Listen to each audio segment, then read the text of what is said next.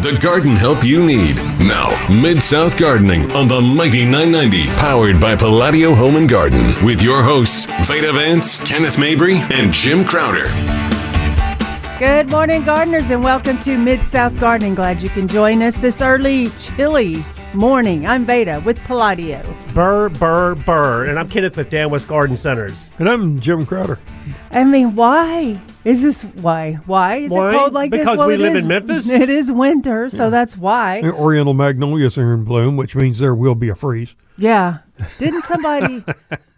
I have heard that before too, and I guess that's going to be our new telltale sign that when they bloom, get ready for a freeze. I saw some with beautiful white blooms. Like overnight, they wasn't Yes, there, and then the next day I look out the window and they're there. I'm That's- mm-hmm. like, what the heck? It- That's what I thought too. in beautiful bloom, and then I saw some of the, uh, you know, the magenta Mm. colored uh, deciduous magnolias in bloom. And like Jim said, you know, what if they're in bloom, you know there's going to be a freeze because they never, those blooms never make it ever.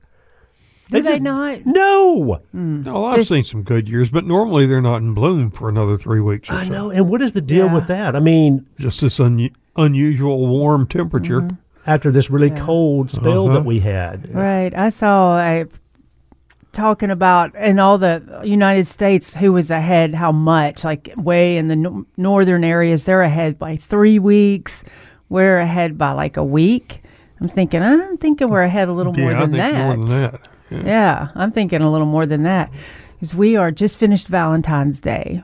Normally things kind of start popping now, right? Yeah, forsythia Yeah. normally would start around now, And they've been mm-hmm. blooming for two weeks already. Yeah. at least. Yeah. You know, and then I mm-hmm. saw some of the god awful dead looking spireas. This construct, uh, this commercial site has them just all over the place, and man, they're starting to flush out. And I'm Yeah. like, okay, I thought those things were probably dead, yeah, yeah. but they're they're looking. I mean, they're coming on out. So I'm thinking, okay, m- just maybe Mm-hmm. things are going to be better than even I expect. Yeah. I kind of figured spire. I was hoping for the spirea. They seem like they should have been hardy enough, Yeah. but definitely the camellias are just not. I don't know. What have you seen now? I say it, the ones at my house, the the main trunks are still green, Mm-hmm. um, but all the side branches don't show any growth, Yeah. any green at all. And the young plants that have been only been in for a couple of years, they don't. uh, yeah. And, and you know what's going to happen? I at mean, all. when things finally do flush out, you know, fully this spring, depending on the weather, that'll tell us when. I mean, yes, we know some things are going to look a lot better than we expect, but we also know that some things are going to have a good bit of damage on them. And we'll know at that point what to go in there and cut out, right? Mm-hmm. But my point is, when we get to that point, then we're going to have to make a decision. hey, do I want this little one-armed bandit here for you know three years? You know, give it that long to kind of flush bandit. back out, you know, and look decent, or do I go ahead and just replace this thing? You know, so there are going to be some things that are still alive, but we're probably mm-hmm. still going to dig up and replace. yeah. Or plant in the boneyard. Yeah, you know, so or find your right, find your spot where you don't care. Just dig it up, put it over there, and eventually it's going to look good again. Right. But you know, Surely. you know, so it, it's it's kind of it's it's just one of those, I guess, average, you know, Memphis winters. But now we're going to be 70, almost 80. Eh, That's my these plants know. don't know what to do. I was reading around, you know, the community on what's going on, and I'm reading, well, my distyliums have died. What am I going to replace them with? Or my uh, nandinas or my camellias, what am I going to replace them with? And I'm saying I'm going to replace them with the same thing because I'm, I mean, I'm not a weatherman, but, you know, if you think about it, we don't do this every winter. and how long have the camellias lived before we've had some devastating freeze to knock them down? Yeah, I mean, I hear what you're saying. I mean, Yeah. but and as we talked about this a couple of weeks ago, I mean, are we going to shy away from these shrubs that Mm-hmm. are, you know, susceptible to the damage that we're seeing because of this freaky one-time event? We hope, Flash freeze, yeah. you know, or maybe once in every 20 year event, you know, weather pattern. So, I mean, I don't know, but the only the one that I'm more disturbed about anything than anything really are the distyliums, and I, hmm. I do hope that they come back because to me that was kind of a promising shrub Yeah. because it, it replaces a lot of other shrubs. It's just it fits mm-hmm. the bill. A lot of people that used to plant boxwoods, there are some distylium out there that look like a boxwood. Okay, the Otto Luyken laurels, we already know the problem with those, the root rot, the you know shot hole disease. A lot of people were replacing those with distylium. So to me, it was such a versatile shrub mm-hmm. because there are so many different varieties, so many different sizes, and there's a there's a spot for a distylium. I don't care. You look around your landscape. I promise you, you can find a spot for some beautiful Distyliums. No, right? Hey, Jim, when was the last um, one that knocked our camellias out? Well, the worst one was back, I think, uh, in about '83. Mm-hmm. You know that killed mature ones even in the inside the city. here. Oh, wow. uh, and so people stopped planting them because they thought they were going to lose them. And we had the problem also is we had we replanted after that, and we had a couple of bad winters that damaged them. Mm-hmm. so people just stopped planting them a whole lot. Oh. Um, and we saw a resurgence in after 2000, I guess, Yeah. Mm-hmm. where Yeah. people started, you know, oh wow, the flowers are just so spectacular. Let's put them back in. Um, So we went basically 40 years Yeah. without a, a devastating killing right. weather or winter. So I'm thinking it's worth replanting a camellia. Absolutely. You know, Yeah. so definitely that the distyliums. I'm still going back with Yeah, them. but do we know about the distyliums yet? I mean, do we? I mean, because Oh, I if haven't they seen any coming come out back or out. not. Yeah, The the couple that are at Christie's house, my, my daughter's house, are dead. they're dead. They're dead. Yeah. okay. So um, Uh, and But do we they've know? been fine, weren't they fine? They were fine last year. Oh, yeah. and the year before. yeah, these have been there several years. and do we know anything about the laurels for sure yet?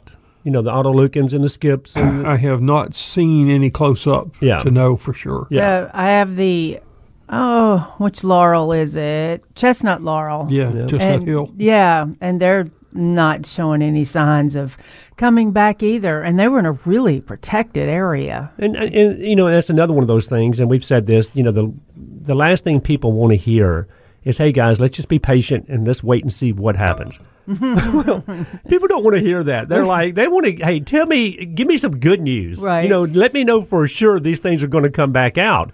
And the thing is, we just don't know mm-hmm. yet. So it's it's one of those crazy winters where we are going to just have to kind of mm-hmm. wait and see what does flush back out. Exactly.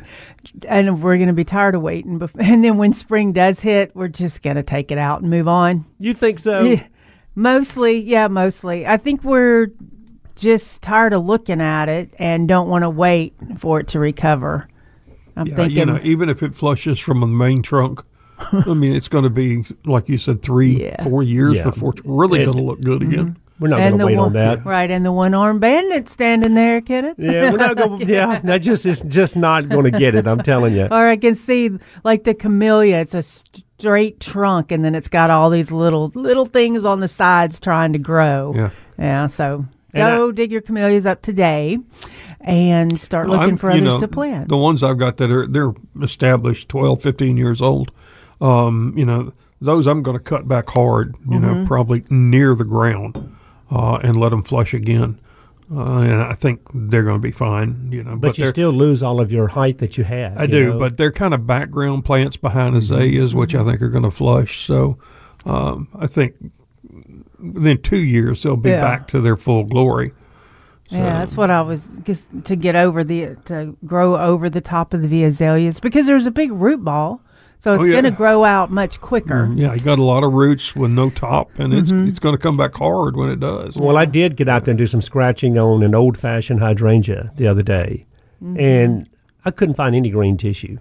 Now, Hmm. and, and what that tells me is I still don't think this hydrangea is, is dead. Right, Uh, I I think No, it might be dead flush. to the ground. but no blooms. Yeah. Oh, so um, uh, it's based on starting over with this hydrangea. I mean, I'm gonna cut it back as far as I, you know, two two inches off the ground if that's what I have to do. but it'll be back to full glory but this year. Yeah. I mean, I know how fast they grow, but Yeah, so I f- just kind of hate that. Full glory, no blooms, maybe. Yeah, unless it's a rebloomer, you may get some late season. few, season. blo- few blooms. But yeah, you know, a few years back we had uh, spring where it just it killed them all to the ground, Yeah. and there was none.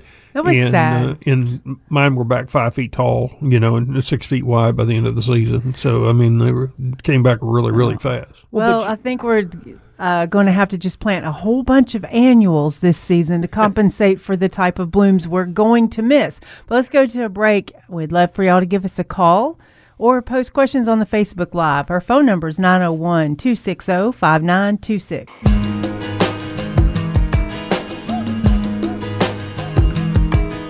Good morning and welcome back to Mid South Gardening. You can give us a call 901 260 5926 and wake up. Yep. This music's making me chill the out. bongos. You can always go to the Mighty 990 Facebook page and shoot us a text right there. And then, of course, streaming live all the time, kwamradio.com. And I noticed it's almost, I guess, yesterday that there are some things that are growing really well. Uh, and that I mean, that is look really nice right now. That looks like it's never happened. the healthy, plump, Yeah. just good old broadleaf weeds. They're Yeah. starting to come up, and you know, and- true. and my lawn has been completely dormant. It's Bermuda and, and, and some zoysia, and now I'm starting to see a little bit of green broadleaf weeds growing, especially around the edges of the lawn. Oh, so you're going to have some good salad tonight. Listen to her. and so I'm thinking, okay, you know, Mother Nature has got her ways of protecting, uh, you know, a lot of these plants, including these dang weeds. So. Uh, because they're food. so we're fortunate that it didn't just knock food our for, food. for a goat. I just, I'm just pushing for so- a goat. But I'm thinking, you know, Greatest of all time. Yeah, there, there you go, Veda. Good one. The uh, if you've got broadleaf weeds, uh, clover, dandelions, mostly chickweed, henbit, those kind of things that you're seeing growing, you know, this early in the season. Uh, there is some broadleaf weed killers uh, that you can use early in the year. It needs to be, for example, like the uh, Bonide Weed Beater Ultra or the Fertilome Weed Free Zone. Uh, the weed free zone, as long as it's below, uh, above 45 degrees, uh, that product will work. And that's the beauty of this particular broadleaf That weed sounds killer. like me. If it's above 45 above degrees, 45 I will work. We'll all work, right? Uh, and of course, you know, between 45 and 90 degrees. Um, so if, if you've got broadleaf weeds starting to pop up in your established Bermuda or zoysia, uh, get out there and, and give those things, a, a- whether you're spot treating or whether you're spraying the whole lawn, depending on how many weeds you have.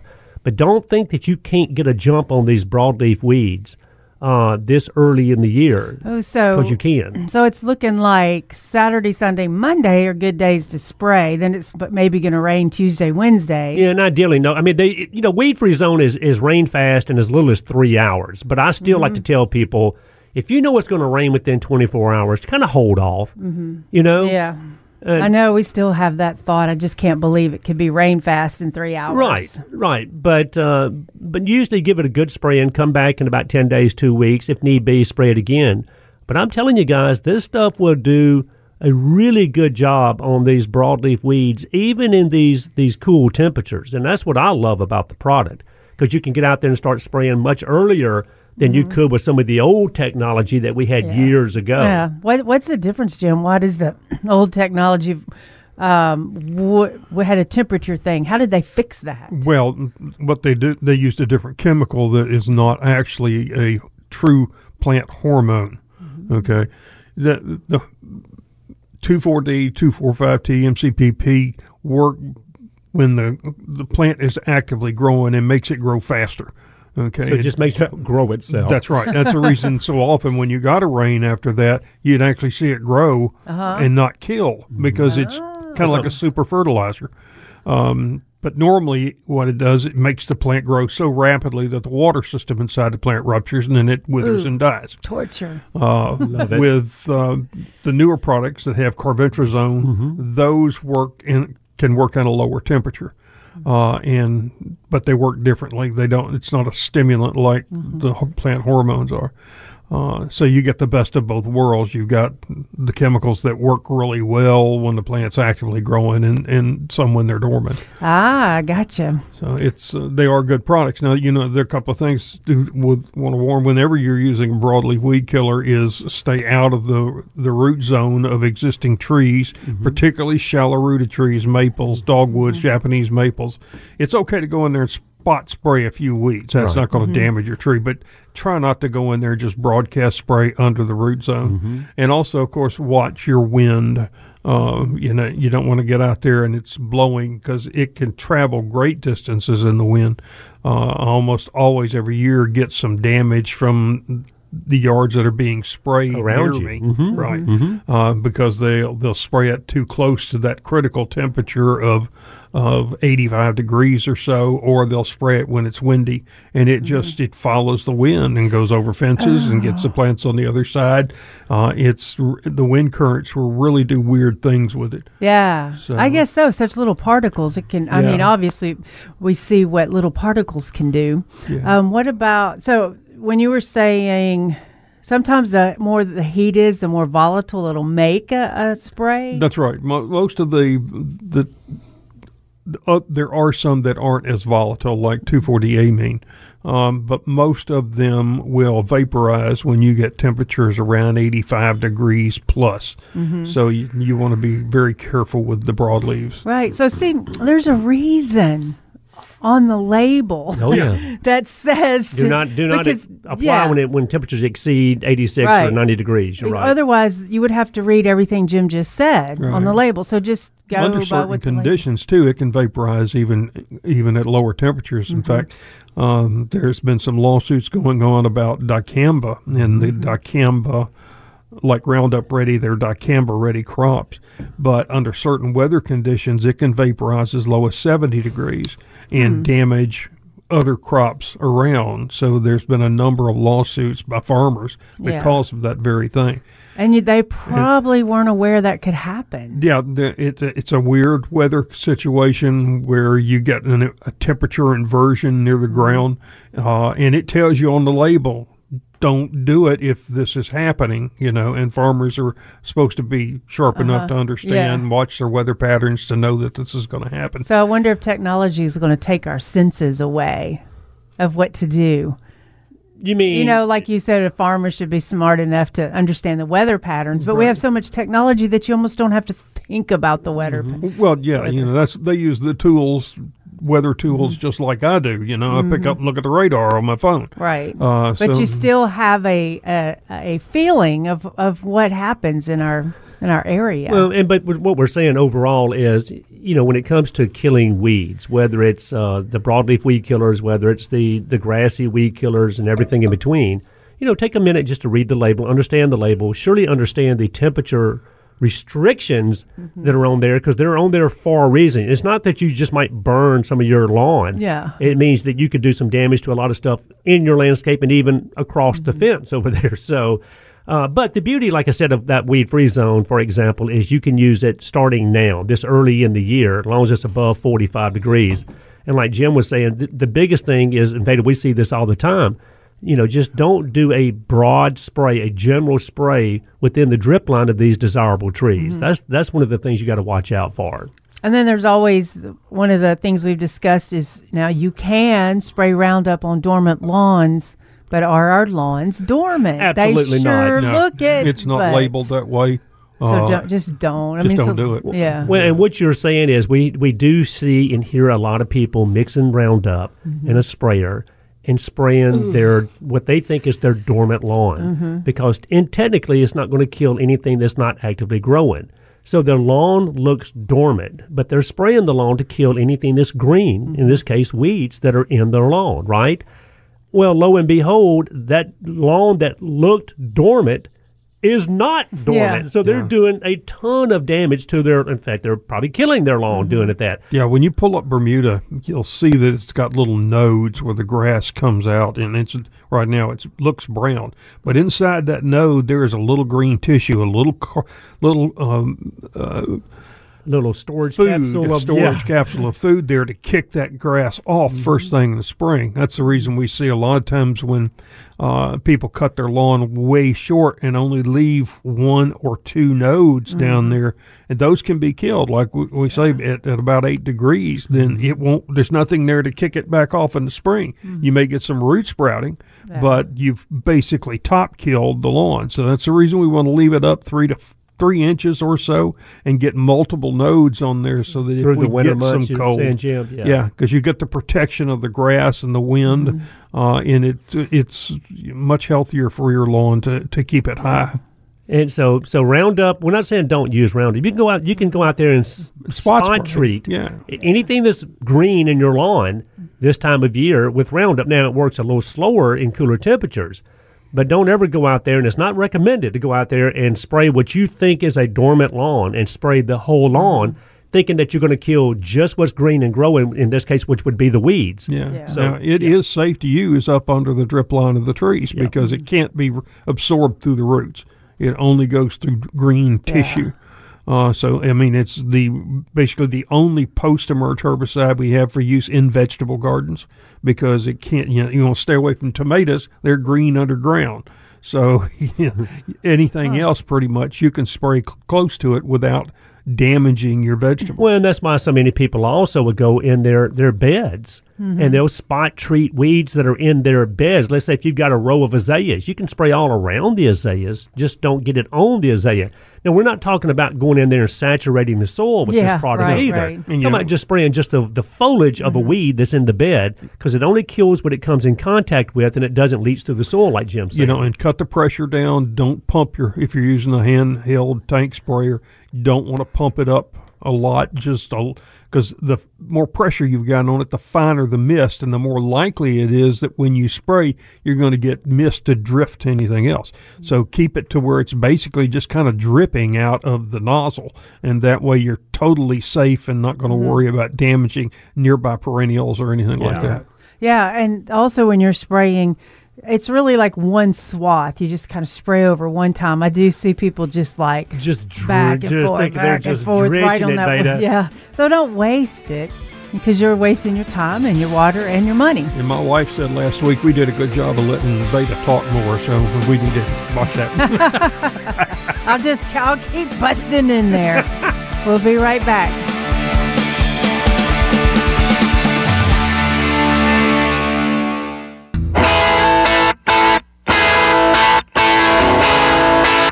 Good morning. Good morning, Mid South Gardeners. All right, is it warming up any? Probably not. Not yet. It's Except like in here. Yeah, that's what I was thinking. I guess I could open the door a little bit. But if you Um, want to give us a call this morning, oh, 260 5926, 901 260 5926, or you can shoot us a text on the Mighty 990 Facebook page. All right, let's go to Jerry calling from South Haven. Good morning, Jerry. You're in the Mid South Garden. Some people do listen to you this time of the morning. That's Yeah, right, Jerry. Heck Jerry. yeah, buddy. I'm up here. I'm over in Yankee Land, North Mississippi. I see, now you're bragging. North bragging. Mississippi. I, th- I think I am because I was out in the yard the other day. I looked around the women. Uh, my u- unanimous, or wherever that yellow bush, there's not a leaf on it. mm-hmm. Uh, all my azaleas are like little sticks. Yeah. the uh, variegated boxwoods, they've got leaves, but they don't look too healthy. That's right. Yeah, I mean, think Jerry. Yeah, go ahead, buddy. Do you think they'll come back? Well, let's hope the euonymus dies. but if I apologize, one, Jerry, I- for him I- saying that. I like one. We we do. I mean, uh, out of those three plants, the euonymus, the boxwoods, and the azaleas, I can tell you, uh, every azalea. I mean, and of course, all the azaleas look horrible. The foliage on every azalea that I've seen is completely burned and brown and ready to fall off, Jerry. But every azalea that I've gone in there and kind of scratched with my thumb, scratched the limbs, they're still really good and green up under there. So I have no doubt that 99% of the azaleas are going to come back. Okay. As far as the euonymus goes, I mean, I think we're going to have most of the euonymus come back. There could be some damage, you know, towards the tips that we ha- will eventually have to cut off of there. Uh, but overall, the euonymus should be fine also. And then, like Jim was saying, he hopes they're all dead because they have the mildew and the scales so bad. and then the boxwoods. Uh, this is the tricky one. There are so many different varieties of boxwoods on the market. And I know that you said yours with variegated uh, variety. There are, and there's going to be some damage on certain boxwoods depending on the exposure and the variety that we're talking about.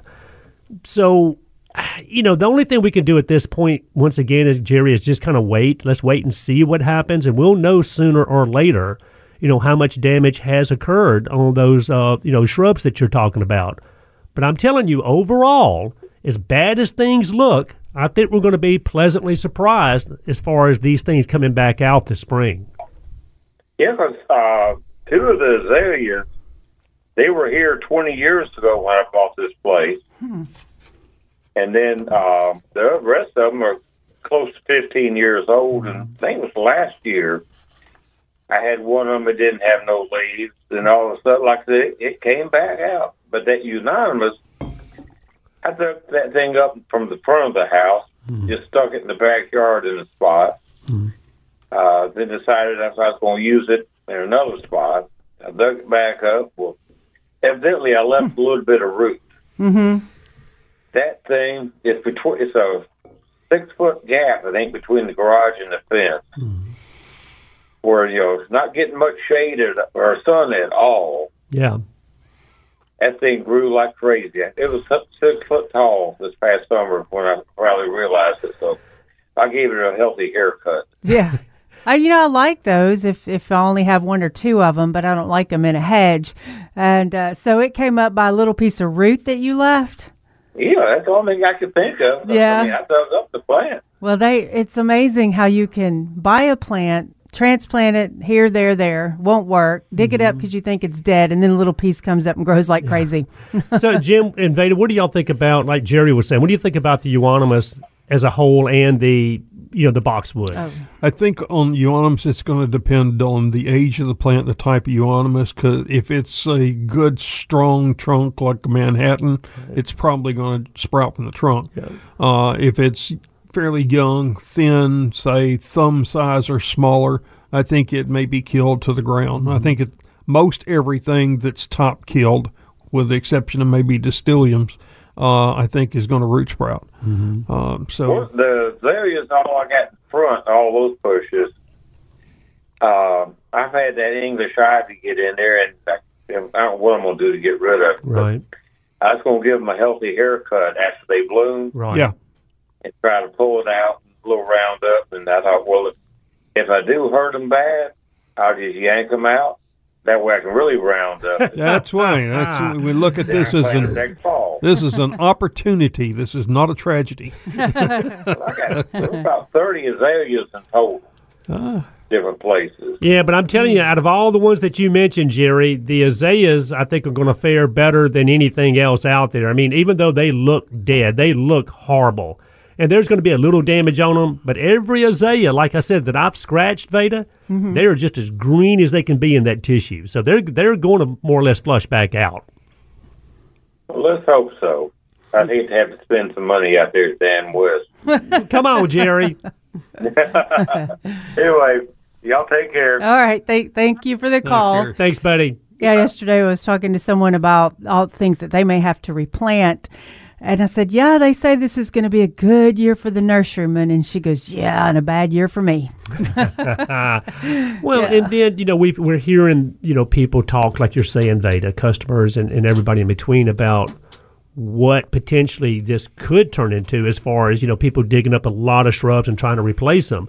And then you know you start hearing about people. Well, what about the supply chain on the shrubs? Mm-hmm. Yeah. you know, is it going to be another one of those years where it's going to be hard to get things, like it has been the last three years? So you know, You know, I the like you have to give it to a lot of our growers that I've been seeing this happen a lot.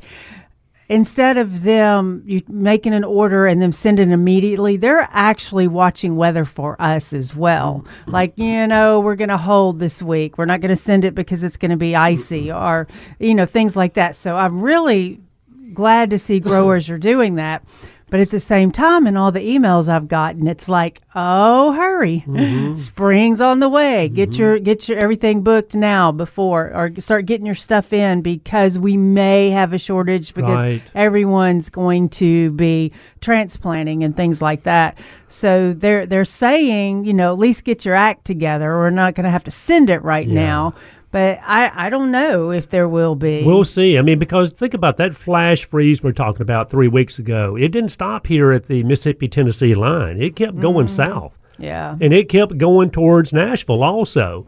And a lot of these growers, you know, out toward Middle Tennessee and even you know south of us, even down in Alabama, uh, we- they got some really cold temperatures down there also. Yeah, a lot I of these things are outside. You had mentioned, I think, off the air last week that caladiums are going to be extremely hard to yeah. find. Impossible. I mean, because it- they were killed as far down in Florida. the bulbs were. That's right. Yeah. And so that's why, because there's just no supply now. Right. Right. Even if you booked them, it doesn't mean they didn't you freeze. may- Oh, we booked caladium bulbs a year ago. We got a shipment of spring bulbs in the other day. Okay, did not get one caladium bulb, not one. Oh, Yeah. It's true then. Okay, let's no. Why did I think that was forty-five instead of so, forty-three? so all we're saying it is, backwards. you know, I mean, and, and let me just say this real quick. I think overall, like I said Mm-hmm. before, I think we're going to be less disappointed with our shrubs than than they look. we think. Okay. You have a camellia file on your site, right? Or have you Uh, got one yet? I think there's one on there. Yeah, I'm, looking pretty- for one because uh, yeah, I found it. Okay. Because we are going to probably want to be replacing camellias for sure. And so I wanted to see which ones Jim's are Right. Ji- Jim's are likes. and let me ask you this, Jim. Also, I mean, when people see or hear camellia, we know there's different varieties that are. I mean, there are tons of varieties, but as far as the families go, there's the mm-hmm. Sasanquas and the Japonicas for the most part. Right. I mean, a- and I've always heard that the Sasanquas, which have the little smaller leaf and a smaller bloom, typically speaking, than the Japonicas, are more winter hardy. Or is there some Well, n- that's not quite as true now. I mean, you know, early, 25 years ago, that would be a very true statement. The Okay. Were typically considered zone seven, a few zone 6 uh, and Japonicas were just barely to seven. They were mostly eight plants. But now we have some that are, we have some Japonicas, and they're, most of them are hybrids that are zone six hardy. Uh, but this had nothing to do with the hardiness of the plant. This had to do with the fact that we had had warm weather. They had not been cued to harden off. And the flash freeze before Christmas just knocked the bejesus out of them. Okay, so it's it, this isn't so much about the plant as it was the unusual weather thing that has not happened uh, before in my lifetime yeah? uh, and I suspect won't happen again. But I think we are we are becoming warmer. We're going to have we're going to be able to grow more plants that were 20 years ago borderline hardy here. Uh, I th- but if we get this sort of thing, and unfortunately, like with Indian hawthorn, we had enough, we had this a couple of years ago. Um, there are some plants that are just going to be a little iffy, I got you. you know. Um, Because we're good at planting iffy plants anyway. Yeah, yeah, we, don't always have it. been. Yeah. you know, Yeah. I, I always tried in my garden tried to push the envelope Mm-hmm. and plant some things. You know, I've got, I've got a loquat. Um, you know, it hasn't performed as well as I want, but it's Mm-hmm. become in shade over the last ten years. So it's kind of uh, not flourished. And what did either you or Veda said? You know where we are, we're too far north for some shrubs. And too far south for everything else. Well, I on your camellia file. So the way y'all find Jim's camellia file is uh, his uh, Facebook page, Mid Yeah. South Gardening, USDA Zone six, seven, and eight, and then you go to the files on top. right. There's a little tab there that has a number of things on it, but there's one of his files. Yeah, and so when I am ordering all the camellias, I'm going to be checking your list out and ordering basically what's on there, just bec- just because I mean it's a great list and it's for this area. That's right. And, And, yeah. and, and typically, I, what I put on there were ones that are fairly reasonably easy to find. That there were Yeah. Mm-hmm. producers. Of course, you know uh, that hasn't been updated in seven years or so. Yeah. So you know some of those may not be as easy to find now. But there are some good standard ones like in Japonicas, White Mm-hmm. by the Gates, just Love a it. spectacular one. Swan Lake's another good Mm-hmm. white. Um, there there are a number of really good uh, Bob Hope, just Mm-hmm. a spectacular red. Um, oh yeah, I like know- that one. That is a great red. there's one sea foam that's really Mm, outstanding. yeah. And I still like uh, Pink Perfection and Debutante. They're really Can't old beat 'em. varieties. Can't beat 'em. They're spectacular blooms. Uh, and if you really get into them, there's some nurseries like there's one over in North Carolina called Cam Two, C A M T O O, that does nothing but camellias and related plants. And they do sell, I think, online where you can, if you're looking for uh, some really unusual ones, uh, they're likely to have it. Uh, there, there's one my absolute favorite camellia it is one that was produced by Tom Sawada at Overlook Nursery uh, called Sawada's Dream. Yeah. Uh, it's a uh, s- single, Like a dogwood bloom. yeah, but not open in the Yeah. center. Um, and it, it it's white in the center, and as you get further out, it's pink. It's not a Ooh, huge like bloom, that. but it, to me, it is the absolute perfection in flower shape and color. All right. Well, let's go to a break. We can talk a little bit more about camellias, and um, we'll be right back. 901 260 5926. Good morning. Welcome back to Mid South Gardening. I think I'll see a little peek of sun about to peek out. Yeah. Yes. So I'm getting motivated for a faux spring Saturday, or So- should we say a light winter, a nice winter day. So a little chilly today. yeah. Through the oh, day. yesterday was chilly. That, yeah, that wind, wind, came through. crazy. And then, of course, you know, the rain before that. yeah. Uh, so- and uh, I believe we got uh, Jamie Childers that's going to give us a call about seven o'clock All righty. and kind of fill us in on what's going on. Uh, maybe at the Botanic Gardens today. Yeah. I think they got oh, a is this the presents? Mm-hmm. Yeah, today. Yeah. Is the So he'll give us a Gardener call and kind of explain more uh, of what why we should be there. Um, Yeah, so that'll get you motivated to go around to the garden centers and and check everything out. Cause, you know we're we're we've got plenty to do in the garden center for you to take home and do in your yard, yeah. and not worry about any uh, issues of freezing or fertilizing at the wrong time or or what have you. Uh, now's great for building beds. Come in and get your soils and work on building your beds and getting them ready. It's a good time to talk to the people that work in the garden center because they're not so so busy with the spring. You know, so you can get a little bit of extra attention. Yeah, and I talked to a lot of people this week about uh, pH, uh, whether you know putting lime down. Uh, this gentleman came in. He, he's taking care of his own lawn now that he used to have a lawn care company do, and uh, you know explaining him you know the pre-emergence, the post-emergence, the feeding, and then the pH. And when I got to pH, it, he gave me this kind of cross-eyed look like, what, "What are you talking Yeah. about?" And I said, "Well, you know, the pH of your soil." Uh, and we, you know, typically want our Bermuda and zoysias around six two to six eight. And he was still. That's when his eyes started spinning, actually. And he's like, I don't understand it. You know, why, why are we talking about pH? And I said, well, because it makes a difference in your lawn. And, and for example, we all know that if you've got a Bermuda, zoysia, or fescue lawn here in Memphis, Tennessee, and if the pH is below, say, six two, okay, I don't care how much you feed your lawn, you're not going to get the full benefit of the fertilizer that you're putting down because mm-hmm. acidic soil locks up the nutrients. so many of the micronutrients are ch- can vary in just a, a, a tenth of a point. It, I mean, it'll when it drops, it just stops. And, and that's and, and that's amazing to me, Jim. The, the, the soil chemistry there. But you know, if you so I said, look, bring me some soil from your lawn. Get it from three or four different places. Put it in the same little baggie. I don't care, and I'll get uh, put a meter in there, and we'll see what the pH is. And sure enough, it was like five point four. Right. You know, and and if you think about it this way, seven is neutral. Six, which is acidic, is ten times more acidic than seven five is a hundred times more acidic. So, Right. and he was at five four. So I was like, listen, this pH is too low. You need to just simply add some lime to raise this pH. Now, it's not going to happen overnight, even though there's even fast lime that works a lot faster than old fashioned lime. I said, but we need to get this pH up, and I want to really get it up to six and a half. You know, that way when you put a fertilizer down, that soil can release all those nutrients. It's not locking anything up like you were just talking about, Jim.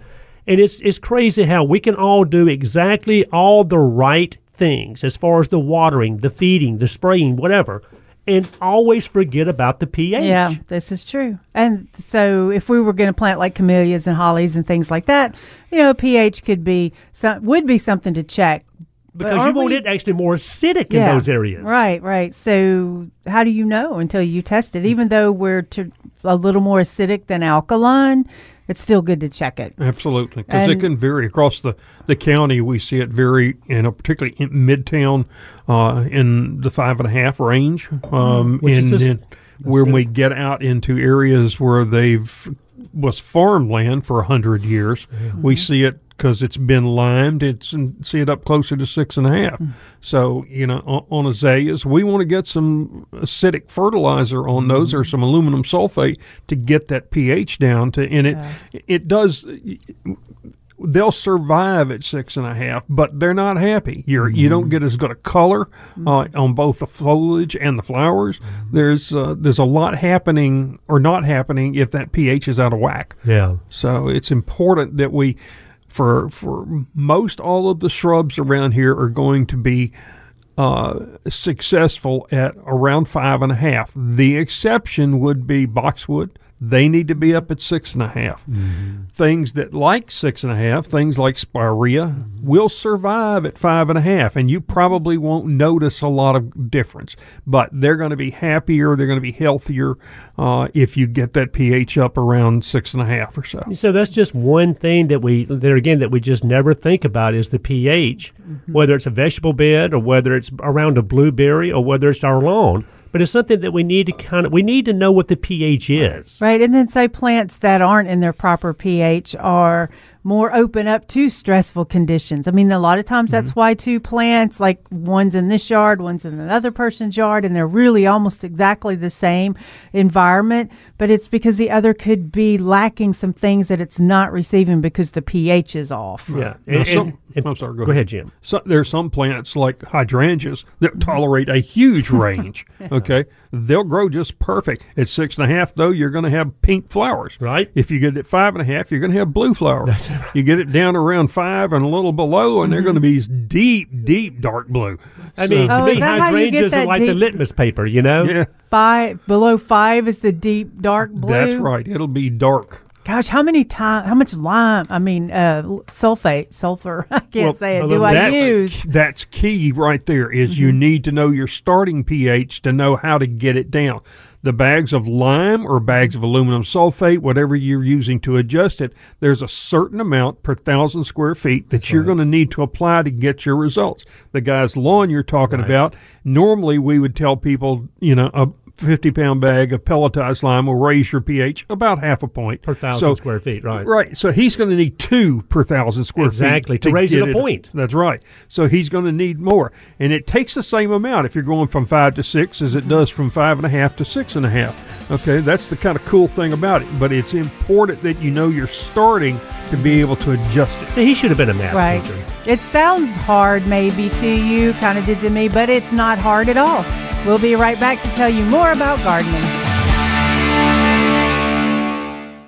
The garden help you need. Now, Mid South Gardening on the Mighty 990, powered by Palladio Home and Garden, with your hosts, Veda Vance, Kenneth Mabry, and Jim Crowder. Good morning, gardeners, and welcome back to Mid South Garden. We're in our second hour. There's so many ways y'all can listen to us. You can, of course, you're listening now. You can catch us on podcast, uh, Facebook Live right now, or you can stream. And if you want to communicate um, any time of the week, you can do it by the Facebook page that Jim answers and takes care of the the um, questions and all, which is Mid South Gardening's in USDA Zone six, seven, and eight. Jim, any um, unusual? I shouldn't even say unusual.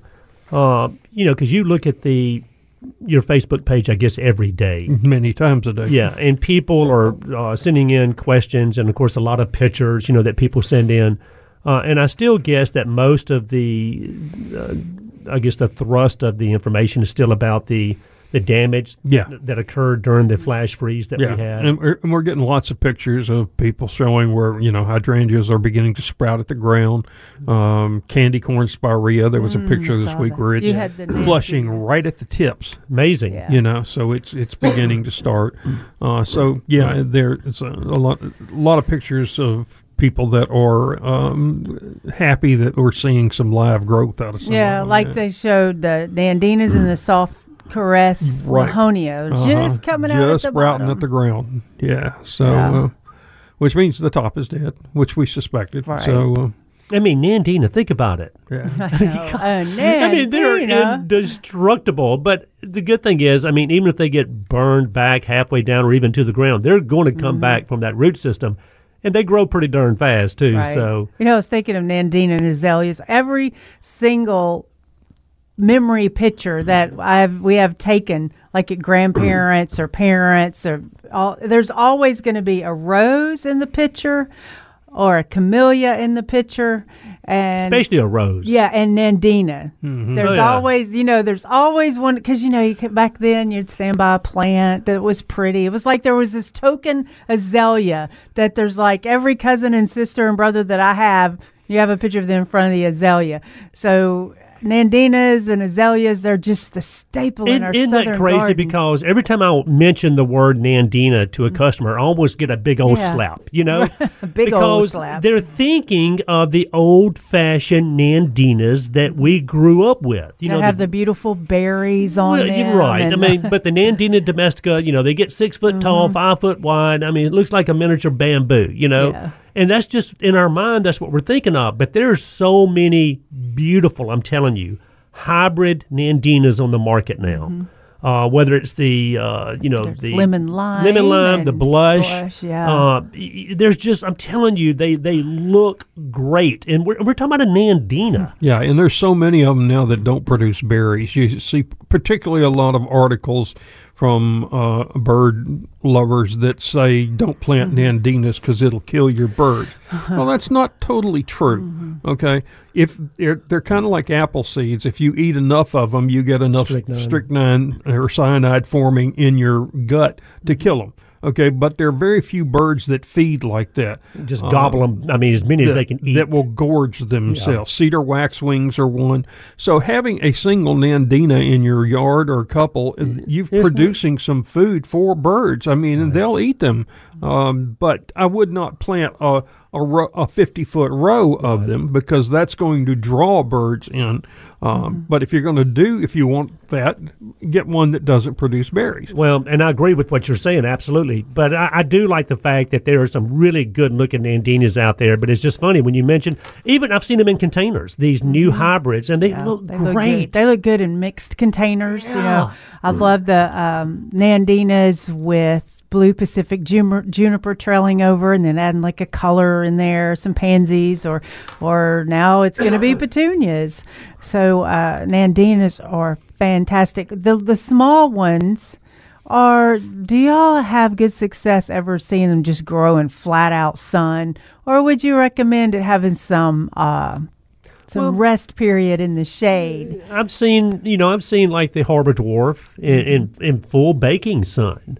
Um, you know, well well drained soil and you know moist soil but well drained soil, and, and they never get a burn on them Yeah. ever. You yeah, know, mostly it's I think they get too dry, and then that's when they start freaking out, like anything else. But you know, lantana can get too dry, but it'll still look fine. But I see when the nandinas are in that full sun and get too dry, they they just they they they grow slimmer. well, They but, don't seem to have the color as good. But think about this also, Jim and Veda. And when I say when we were growing up, you know, when mm-hmm. we were growing up, I mean, there, say, for example, hydrangeas. I mean, there might have been a couple hydrangeas to choose from. Nandinas, there might have been a couple Nandinas to choose from, right? So your selections were just easy because that's that's what you had. But now, if you think about and look at shrubs, there are so many varieties of the Mm-hmm. same shrub on the market now. You know, uh, I mean, hydrangeas, for example. I mean, look how I many know. different hydrangeas you, you've got to choose Yeah. from. I was Yeah, just when when I was out there at 64, we have uh, sometimes 50 varieties. And that's my point, Jim. Even, you know, Nandinas we were talking about. There's so many different varieties of Nandinas, these new hybrids, boxwoods. You know, there's so many new hybrids out there. Euonymus, Mm-hmm. whatever. I mean, anything that you look at or choose now, there are so many different choices. So, you know, there, when I said I always want to get slapped when I mentioned the word Nandina, I, I get it. I understand why. Yeah. but there's Just look at it differently now. Right, right. Because when you do recommend, oh, we could use Nandinas. No, don't want Nandinas. because we're thinking of the old Nandina Yeah. we grew up with. Uh, true. Um, and here's a something that was like, oh, you mean they're figuring it out? But since there's like quote a peat shortage, and growers are having trouble getting peat, they And, just and vermiculite, by the way. so they've decided to start mixing in like pine fines, um, pine tree substrate, Forest products. forest products, and they're real. They're seeing that they're getting better growth out of using all this natural stuff instead of straight peat. so in a way, the I mean, you still have to have peat in some situations. I think maybe not have to, but well, for peat's still hanging fine. baskets and and you know They dry out really fast. Yeah. high um, herbaceous plants, the Mm-hmm. impatiens and things like that in a basket. I think you pretty much have to have some sphagnum peat or or something similar, cocoa fiber or something for like the that. lightness. for the lightness of it. Yeah. Yes. Um, yes, that's so true. I have for years, 40 years or so, tried to steer people away from sphagnum peat using Mm-hmm. it when uh, they're planting. And, and, Yeah. and let me. And can I say this before before you say another word? you remember there again when we were growing up that any time that we dug a hole and planted anything, any tree, any shrub, any perennial. I mean, the first thing we had beside us was a big old bale of peat moss. That's right. Okay, and we were dumping that stuff in there. I guess working it in with our soil, but Hopefully. yeah. Right. So But tell me why not. you would say that's probably not the best way to go. Well, first of all, I, I learn a lot from nature. Mm-hmm. If you if you see where they harvest sphagnum peat, there are pine trees and there's sphagnum peat. There's nothing growing under them other than sphagnum peat. Uh, so that kind of tells me, you know, why do we not have a more diverse biome in that area? Uh, so that was the first thing. And then many, many years ago, um, the president of the National Azalea Society came to Memphis. Um, he and I got together because I had worked in Miss Murrah's garden, azalea garden, out on uh, Poplar Avenue. Miss Murrah was had a close relationship with um, uh, Mr. Morrison, who hybridized so many azaleas. Okay. So she was a big azalea lover. She was. He worked at in Maryland at the USDA for many years, then retired to I think somewhere down in Mississippi. But they maintained a lot, and they were looking for 14 of his missing hybrids. So when the azaleas were in bloom, he came to Memphis, and we walked around the garden and toured him. He took pictures and samples and all that kind of stuff. Uh, but one of the things he said to me was, "We believe that it inhibits the growth of anything that's related to azaleas, rhododendrons, and things like that." He, I mean, think about what you just. because just. you remember years ago, and, and I don't know if it's even still available. There was no damp off, Yeah. which was a seed starting mix that you could put seed in, and fungus wouldn't grow on it because it had a natural fungicide in the sphagnum, which w- he believed, and and I you know I think so too. It inhibits the growth of the necessary fungus around the roots of Right. these plants. Right. So So, you know, so you're saying that as much peat as we used to use, and we used it for everything, remember many years ago, that if you actually use peat as a soil amendment around azaleas, it's probably even more detrimental. Right. then helpful, yeah, Yeah, because we started, you know, preaching like uh, this is why we use organic products, or not organic, but good compost. This is why you should use good p- compost, and it's been proven that if you use a lot of natural things, you water less, you fertilize less, and it's all because of setting up that biome in the soil, like you were talking about. And now we have to go to a break, so let's take the break, and then we'll come back and talk more about soils and, and what you should use when planting. Give us a call 901 260 5926. Good morning, gardeners. Welcome back to Mid South Gardening. Glad y'all could join us this morning. We've had a good time talking about soils and camellias and on and on. But first, before we get back to our soil, let's go to Jamie, the master gardener. Good morning, Jamie. You're in the Mid South Garden. Good morning. Hey, Jamie, you know what I love about Jamie? Like what you just said, Veda, it's not just Jamie anymore. It's Jamie the Master Gardener. Yeah. So that's your name from now on, Yeah. Jamie, is Jamie the Master Gardener. Oh, y'all are tacky. You know it. I, I, I could have been called a hell of a lot worse. But, Right. So this isn't so bad. What's going on today, buddy? well, I'm telling you, it must be spring. It ain't too far away because I'm at the Botanic Garden. So, uh, and we're putting on the Memphis Area Master Gardener and Botanic Garden Presents. And uh, we've missed the last couple of years because of bad weather and the COVID. But anyway, we got a great lineup today, and that's a good way to start the spring with uh, Dr. Leah Kelly Uh huh. and uh, Dr. Ca- uh, Carol Reese. And so, anyway, they'll be speakers, and they'll start at nine o'clock. And so, anyway, we're looking looking forward to hearing them. And uh, I've heard both the ladies, and they are really, really top notch people. And uh, they know their stuff, and they're really funny while they're doing their presentation. And Jamie, you said this is at the Memphis Botanic Gardens. You said it starts at nine o'clock. So I mean, do y'all have enough people? If hundred people show up, y'all have enough chairs for hundred people? Oh, we can handle a hundred, maybe two. Okay. Don't get more than five. Okay. All right. So you got enough room for anybody and everybody that wants to show up at nine o'clock. And you said you had the two speakers. And is there anything in particular that they're speaking on today, or are we just getting ready for spring? We're getting ready for spring, basically, and uh, they're real funny speakers. And uh, uh, gardening, uh, gardening in the ever-changing world, uh, the ever-changing environment. Excuse me. And so, and that's we that's what we're dealing with right now is unchanging, uh, ever-changing environment. Yeah, Yeah. we sure are. There's a lot of different avenues to take now and thoughts to So- process before we start planting. And that's nine o'clock now. If you're a botanical member, the door uh, is only what ten dollars to get in. If you're not a member, it's only fifteen dollars. Is that correct? That's that's correct. If you're a member of the of the Botanic Garden Right. uh, membership, then you you're ten dollars. Yes, sir. And then the master gardeners with the badge, Yes, sir. you know, they get in for ten dollars. Yes, sir. All everybody else must pay general uh, fifteen dollars in general admission. Well, I'm gonna tell you right now. I mean, this is the like you said, J- Jamie. This is almost like the kickoff to spring. And to me, knowledge is is power. Knowledge is inf- information is everything that we need. And if you want to get some good information this morning, then head on over to the Memphis Botanic Gardens.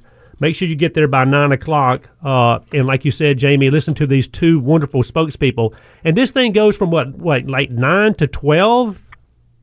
That's correct. All right, Jamie. Well, hopefully we'll see you over there, buddy, and hope you're front and center. Well, look, we're, we're coffee's brewing as we speak. we're, there, we're already here. So, so okay, come on me- down. let, one one one other thing too. Now they've got a new wrinkle to this thing that we're trying to help the Memphis Food Bank. And uh, if you bring two, correction, five non-perishable food items, uh, you get a you, you, when you come into the door, you get a ticket for a special prize that they're drawing for. That's awesome. So I can get five cans of really anything and bring them by.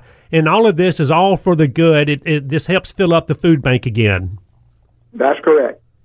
So, and uh, that they're going to have a real nice prize for the, you know, you get a special ticket when you come in if you bring the food items. So we're trying to help the food bank and and doing all we can. So Well, that's awesome, Jamie. We appreciate you keeping us informed, Jamie. Hopefully, we'll see you there this morning, and we'll be bringing our sacks of canned uh, veggies also. Thank you, sir. You Yeah. all have a great day. Thanks, Jamie. Thanks for the call. That's a great idea because the food banks, I do know, need to be refilled sooner than later. So that's a good way to do it.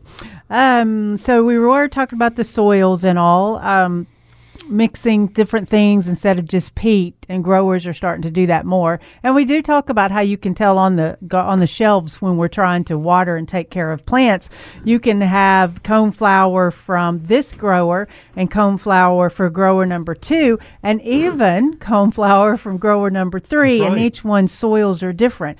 This one you have to water twice a day and this one you can skip a day in watering based on the soil.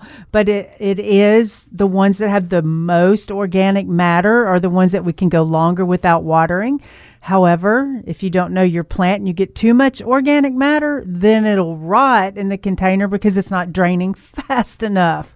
So there, there's so many variables, and that's something that you do need to look for. That's why a lot of times we recommend taking a lot of the soil off around the root system if it's all peat, Mm-hmm. so it can immediately start getting some of the good organic or some of the good compost around it to root out faster. Well, and I agree. And, and, you know, we were talking about peat moss a while ago, and I'm not giving peat moss a bad name. There's still room for peat moss. In fact, most of the soils that we buy still have some peat in it.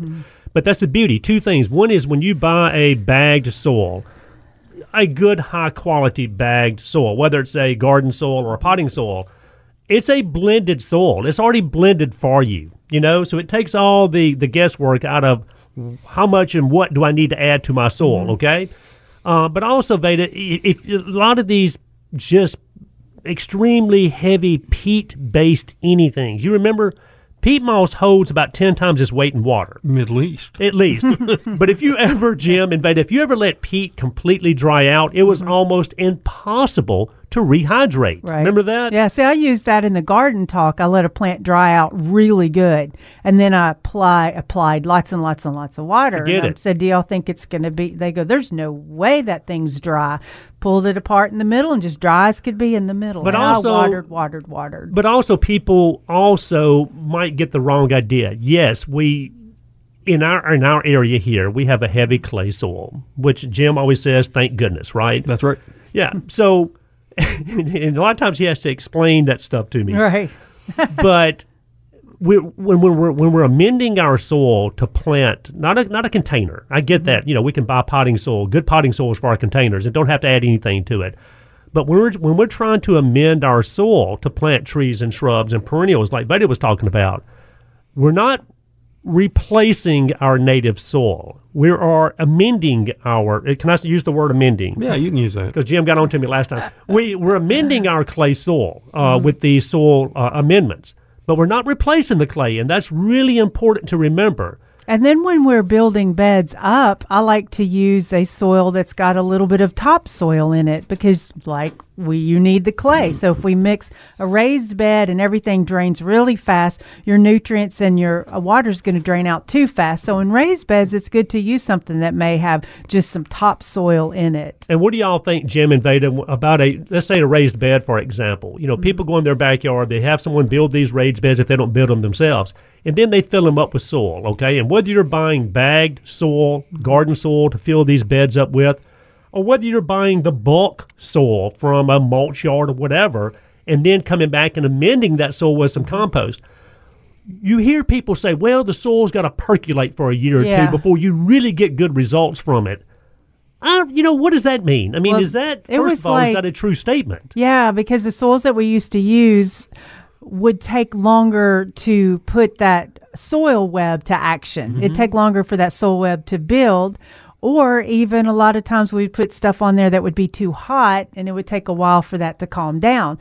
So you would want to wait. But now that with our good soils and our more knowledge, point. you can plant more immediately. Well, and, have the plus, you can also up. get good results even that first Right, year yeah. that you plant in those soils. It needs to. You're going to find that as it ages, a couple of years, you're going to get better results. This is And true. that's what I mean and by that's yeah. percolate. because Yeah. these, Right. these particles are going to break down. You know, when, when we tell people to plant shrubs, typically I tell them not to add more than about 25% new stuff. Mm-hmm. Okay. What we're doing is we're breaking up the soil, creating pathways for the roots to get out of that root ball. Mm-hmm. In three years, that's going to be virtually gone. It's going to your soil's going to be back to the, the the amount of organic matter that you had, but you've given it several years to get established, and that's kind of the key. Yeah, typically, our soil runs one to three percent organic matter.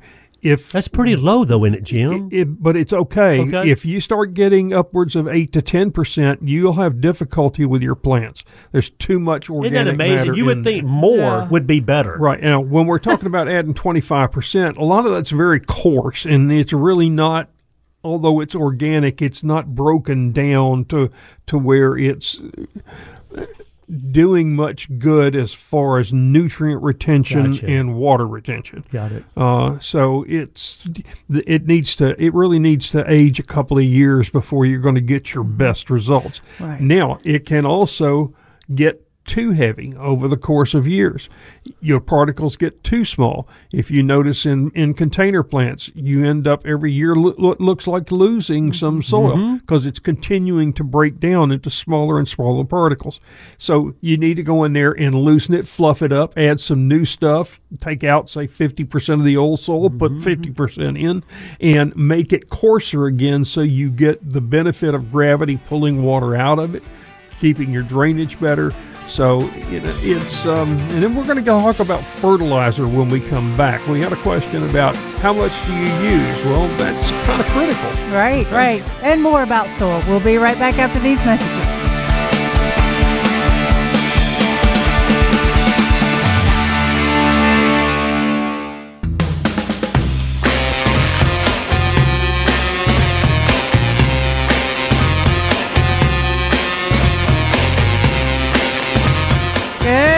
Gardeners, and welcome back to Mid South Garden. Glad you can join us this morning. Give us a call, 901 260 5926. You can watch us on Facebook Live and post questions there. Yes, you can. Yeah. And go to the Mighty 990 Facebook page. Uh, Mighty 990. So, um, we were talking about the Master Gardeners. Well, real quick, the Master Gardeners Presents that's going on today. But there's so many things coming up Yeah. to do. Just you know, it's spring. It's happening.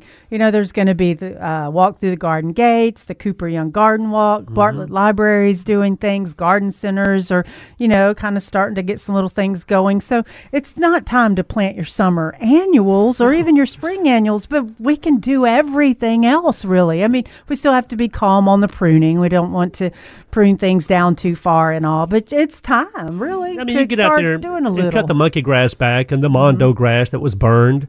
Uh, you know, you can get out there and cut maybe some hydrangeas back, Jim. Yeah. Uh, you know, You know, I, I checked. I found a couple of green stems on a cut on my um, hydrangeas this week, but all the buds up and down the stem are dead. yeah. So you know they're not going to do anything. And what about the paniculatas, the limelights, and all that? They look fine. And would you go ahead if you want to cut them back? Go ahead and Yeah. get those cut back now. Absolutely. And then what about roses and uh, crepe myrtles? Yeah. Well, uh, roses, yes. yeah. Yeah. Um, and I think you could do crepe myrtles, but you know, I'm still curious as to whether or not we're going to see some um, Winter some sun scald on Right. those. Um, the- Let's hope not. those and Japanese maples and you know uh, dogwoods, Mm. red buds, particularly if they're young and haven't gotten woody trunks. So yet. the thin skinned. yeah, Yeah, because this kind of being our rose season too. Bare root roses come in, or it's a good time to plant roses. I would go out and prune and clean up the roses. Maybe spray with an oil spray. Add some organic products. Just get them fluffed and clean. all of my miniature roses are killed back near the Uh-huh. graft, but they're all sprouting. I Oh, mean, they've got new leaves on them, so um, you know they're they're root hardy. So the When we're talking- miniatures. okay. Yeah, Yeah. now, if they're a grafted rose, yeah, you may not. You, may- If it's killed below the graft, it's going to be just That's rootstock right. coming it's up. It's going to yeah. be multiflora rootstock, which isn't you know something you want to keep. But if it's on its own root, then I think probably you're going to see them come back. so that's mostly like an- antique roses. Well, you know, so Um, many of the old ones now, even like knockouts, are grown on old root when they used to be all grafted. Uh, Okay. So a lot of the Ah. roses uh, I know that Dan West gets are grown on root, which is, Mm-hmm. uh, you know, they. I'm going to say they don't typically have the vigor of a grafted rose, but they still produce nice plants. Yeah. Right. So um, And that's kind of just what we're wanting. Right. It's just a nice the plant. rootstock's what really makes the difference. You know, like when when you have fruit trees, you have standards, you have semi dwarfs, and you have dwarfs. Well, the top is the same plant. It's the Isn't amazing? rootstock that's grafted on it that Oh, controls how well it It- grows. it's a- that just blows my mind. mind. Me Yeah. too. and, and there are a world of you know when a, a grower gets ready to buy, there are a world of rootstocks for him to choose from. And that's why most roses, I mean, a lot of roses still are being grafted because they'll Mm-hmm. take the rose, this beautiful rose, and they'll graft it on this great rootstock. Yeah, Right. a So you're getting the best of both rootstock. worlds. Yeah, So, so, many of the, like the yellows, the lavenders are not strong plants to begin with. Mm. So uh, it you, they do best when they're grafted onto a hardier rootstock. You get a better plant. yeah. So, like uh, some of the ones we're familiar with, like Just Joey and Joseph's Coat, And sterling silver, Celeb- uh, angel face. are they those on? are the lavenders. Yeah, those are lavenders. Those are all they're good plants, but Mm-hmm. you know if you tried to grow one from a cutting, you'd be really disappointed. Yeah. Well, so are they grafted on a rootstock? Uh, They're grow- Yeah. grafted onto a multiflora rootstock. Right. Um, You know, we let's were, see. we were yeah. oh, go ahead. we were talking about you know soil amendments a while ago, right. but also Jim wanted to say something about Fertilizer. fertilizer, and, and, and there again, when when when you say the word fertilizer, which Mm-hmm. is food, uh, it it seems very simple enough, right? And but it can be a little complex. yeah, we're gonna have to start talking about how we're referring to it. Yeah, changing. we, we had somebody ask how much fertilizer Mm-hmm. do I use. Well, read the label. That's Yeah. going to tell you how much you use. Most plants are going to want about a pound of nitrogen per thousand square feet. and the nitrogen is always what the first, first number. number, right? So it's if you buy a fifty pound bag of six twelve twelve, it's going to do like three thousand square feet. If you buy a How'd you know that? two four one, well, we'll read the tell you that. uh, if you buy something that's got two pounds, it's only going to cover a little bit. Okay, so if, if the weight has nothing to do with it. It's that first number, the nitrogen, that's going to tell you how much it'll cover. And the easy way to find out is take the first number, multiply it times the weight of the bag, and add a zero on the right. So if you had 6, 12, 12, Take six, multiply it by say 50 pounds. 50 pounds is 300 Right. and add a zero on the right and it's 3000 square feet works with all fertilizer and whether it's miracle grow uh, in a water soluble that'll tell you how much nitrogen you should be applying per thousand square feet And the label is going to tell you, well, for the most part, unless it's just a commercial bag. that, right you it's know- going to tell you use two pounds per thousand or two pounds per hundred or whatever the rate is so you have to know your fertilizer to determine how much you're going to put down And then what about the the different types of nitrogen that are in these fertilizers? Because let's say, for example, you mentioned 6, 12, 12. You know, just an old field For- grade, commercial grade commercial fertilizer. grade fertilizer. Well, we know that 6% nitrogen that's in there is ammoniacal nitrate, okay? It's, it's a very quick, fast release nitrogen. But all these really good fertilizers, when I say good, I'm not saying 6, 12, 12 is not, but they're, in my opinion, some that are much better. You buy some of these, let's say nursery special or grower special, which is a 12, 6, 6, okay? It's got 12% nitrogen, but the nitrogen that's in there is not the same nitrogen that you find in, say, triple 13. No, it's got a little bit of ammoniacal nitrogen to give you what you're looking for. The quick, a quick, quick growth. growth off of it. But most of it is long-term feed, and that's that's critical. You know, it tells you then how much you need to feed over a certain period of time. Um, most of it's going to break down over 60 to 90 days, uh, sometimes longer. If you're using something like Osmocote, it may go.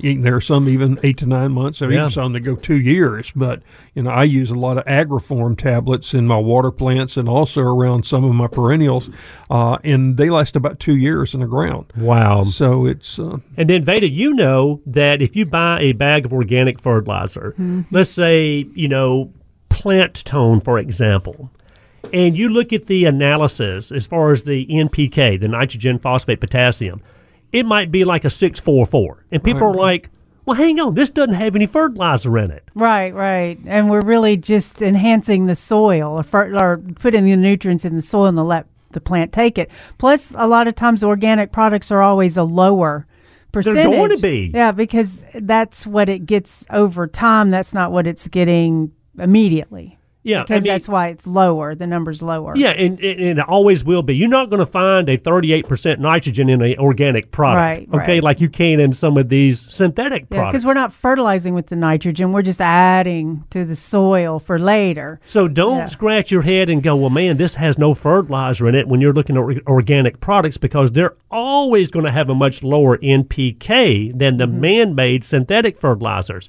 But I'm not saying the man made synthetic fertilizers, the ones that Jim was were talking about, you can get some really good, high quality fertilizer that's going to give you a little bit of that quick release, but it's also going to give you that slow release, Yeah. you know, uh, coated nitrate, if you will. And they're really good products. Now, the big difference with me is the organic products that you're, that, that Veda likes to really talk about. You're also, when you put that product down, you're actually feeding the soil. Okay? The soil will break that product down and use it as it needs it. So it's not going to be a quick release like it can be on some of these other fertilizers. So either way, you know, as long as you're getting a good high quality fertilizer or a really good organic fertilizer, some of the best food sources. In fact, it is the food source that you're mm-hmm. putting out there for these plants to feed on. Yeah, a lot of people don't fertilize as much as they should. I get, I hear Some that people don't feed at all. a lot Yeah, on but- houseplants and orchids and African violets. Roses is one that's really people, you know, they should be fed monthly from March through September or so. They're extremely heavy feeders. Mm-hmm. Uh, to get really spectacular roses, regardless of what they are, you need to feed them quite often. Yeah.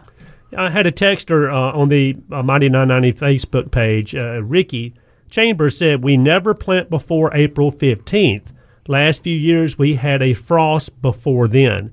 They're And like Ricky- annuals and things. Yeah, and- R- Ricky's exactly right. I mean, typically around here, the frost date is April the 15th. And if you put anything tender outside in the ground bef- or in a pot uh, before then, you're taking a chance, a risk. Yeah, and the ground is still cold normally, okay, up until about then. So even if you uh, can cover it and protect it with a frost, your plant's still not uh, really growing uh, quickly because the microbes can't break down the nitrogen. It's just that easy. You know, plants can only eat nitrites and nitrates. I mean, that's all they do. So, in it, they can't. That's the reason they can't absorb organic nitrogen because the molecule is much too large Until, it been, until it's been broken has down. to be broken down. And, and if the bacteria and stuff's not working, if it's mm-hmm. still ground temperature still cool, it don't matter if you fertilize them or not.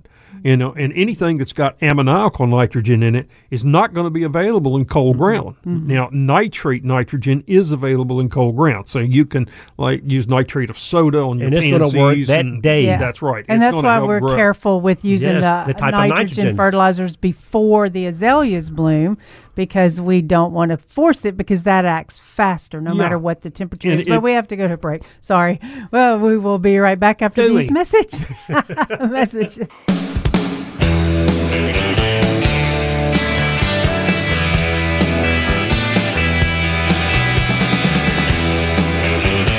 Welcome back to Mid South Gardening. I do see the sunshine out there. It's going to be a little warm today.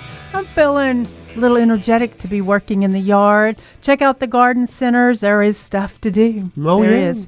And we were going to continue. Oh, you were going to comment on our Facebook post, I think. Yeah, that you know when Ricky uh, Chambers texted it in, we said we never plant before April fifteenth, and Ricky's you know in a sense he's absolutely right.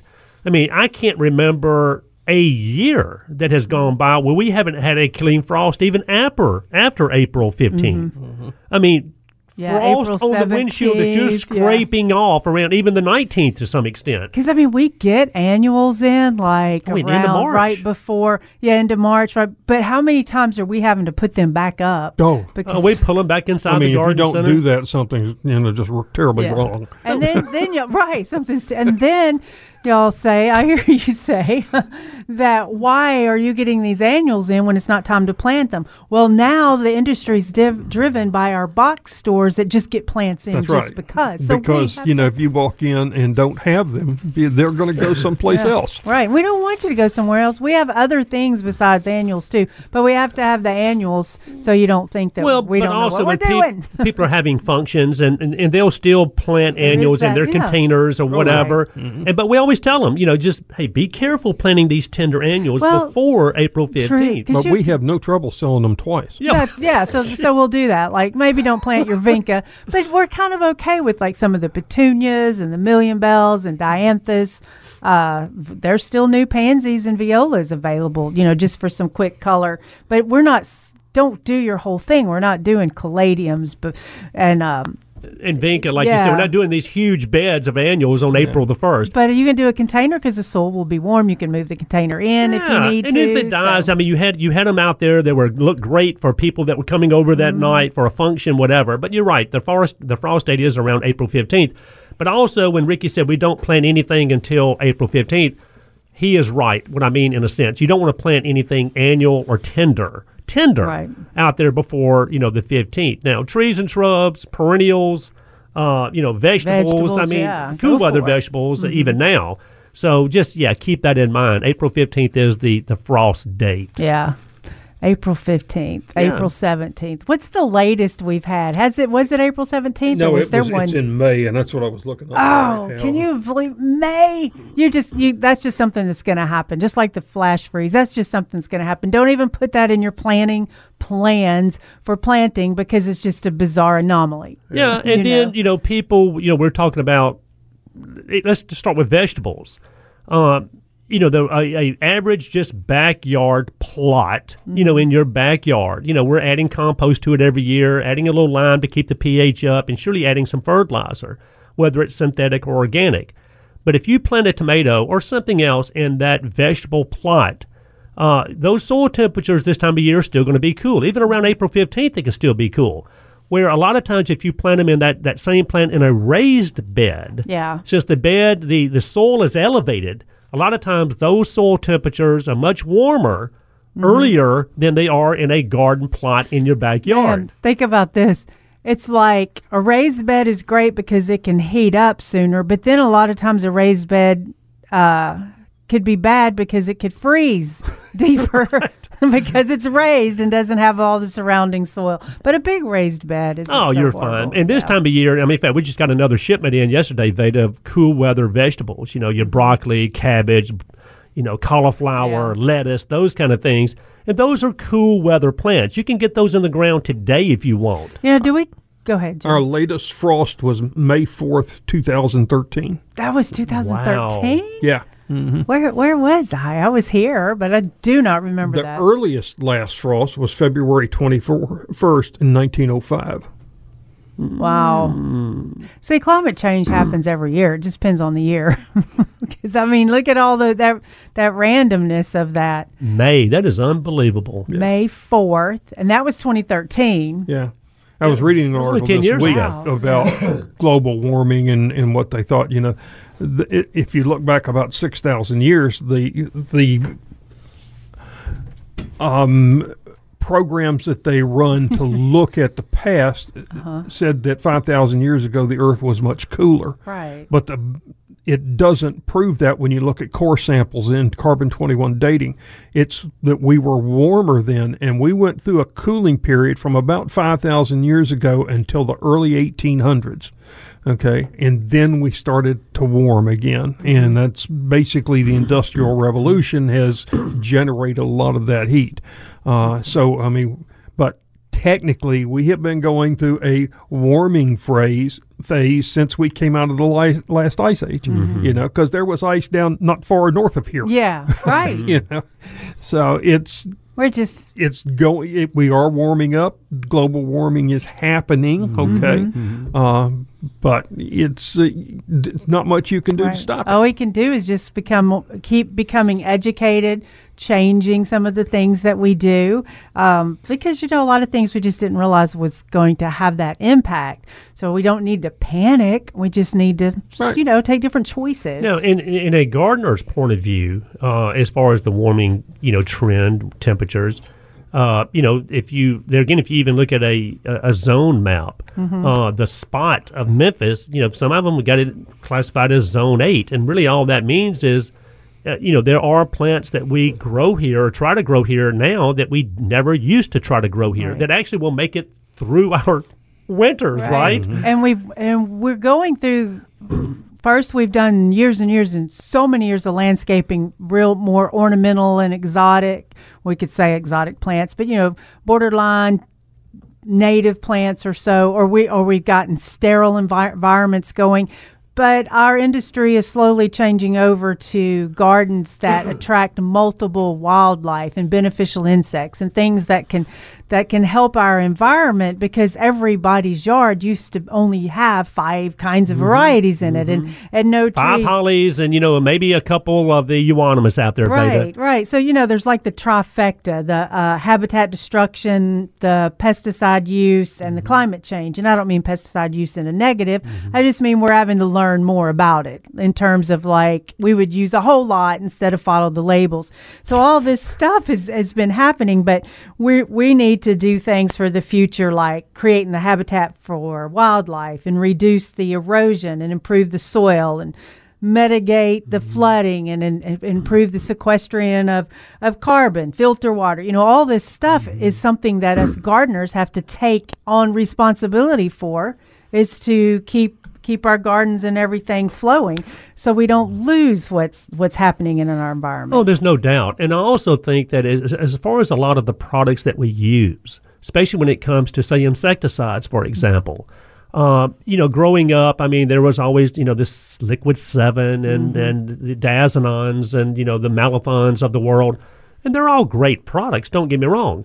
But with the new technology that we have now, you know, we have these synthetic products that are man-made that mimic organic products. Okay, so all I mean is they're they're much much safer to use, Right. And they're not as harmful to you and I. They're not as harmful to the environment, mm-hmm. for sure, as some of these organophosphates that Yeah. we used to use. So, you know, there again, I mean, yes, you know, we still want to be thoughtful of what we do, Veda, as far as erosion, like you're talking about, and the products that we use. But even the products themselves uh, are much better for us to use now than they used to be. Well, we're learning to get ahead of the problem so we don't have to use so much of the uh, negative stuff, quote unquote negative stuff. But to fix the problem that we created. Right, but we still have to have some of it, but we're just learning. And more to that when we get back. You're listening to KWAM 99 AM News Talk Radio. The garden help you need. Now, Mid South Gardening on the Mighty 990, powered by Palladio Home and Garden, with your hosts, Veda Vance, Kenneth Mabry, and Jim Crowder. Good morning, gardeners. Welcome back to Mid South Gardening. I'm here to ask you how do farmers party? How do farmers party? They turn up the beats. Jim, there's no hope. no hope. All right, so we have covered a whole lot of stuff. This has been great. Oh, and then one other thing. When I, I was on the show Thursday morning, I think, with uh, Ben Dieter? Thank you, Ben Dieter. And we were talking about houseplants and all that. So I was telling this new phrase that I'm hearing people say. And what I said that children are the new plants. But what I meant to say was pets are the new kids and plants are the new pets. Now, That's what that's what I'm hearing. Um, that plants are the new kids. right? Because so many people Are- have houseplants in their houses now. But they're they're waiting on having the kids or not. That's right. And so so uh, That's kind of like the stopgap, if you will, Right, having plants right. in the house. But really, I think it was even where I think I even messed it up again. Well, but I get where you're coming It's from. It's like dogs or animals are the new kids, okay, and the plants are the new pets. okay, Okay, now I that. got yeah. it. But you see where my priorities I were. I got it all backwards. So yeah, so that's what's happening is we're just becoming plant families now. Well, but think about it though, Veda and Jim, and y'all know this just as well as I do. You know, forever and a day, every garden center in the world had house plants for sale. Okay, and there was always a you know maybe a peace lily and a you know a ficus tree or whatever, and a few plants in between. Nowadays, I mean, it is almost like I was talking to a lady. I told y'all this. People are they're like collecting houseplants now. Mm-hmm. And there's some people that go out and find just the rarest of the rare houseplants. And instead of having two or three houseplants, they've got 200 houseplants. I know, And it is amazing. And, but I've seen this really take off in the mm. last, what, three or four Yeah. years. Yep, the pandemic. Well, it's like I have a big bag, some big bottles of fertilizer for house plants or organic soil amendment for house plants, and I'm getting it out, and I was like, well, you probably because usually normally. You don't have a lot of house plants, so you're probably not wanting a bottle this big. She goes, "Oh, yes, I do. Yes, I do. have 40 house plants." I need that big bottle. I'm like, wow, that is just so off the wall to me. And there's so many things available that you, it's indoor landscaping now. That's what it is. Yeah. Let's go to Bob calling from Midtown. Good morning, Bob. You're in the Mid South Garden. Yes, good morning. Good morning. Uh, Veda, I think in December you had mentioned about a lady's home on one side of her house. She was not getting enough sunlight, and that area was staying damp. Mm-hmm. What was the? Was there any remedy?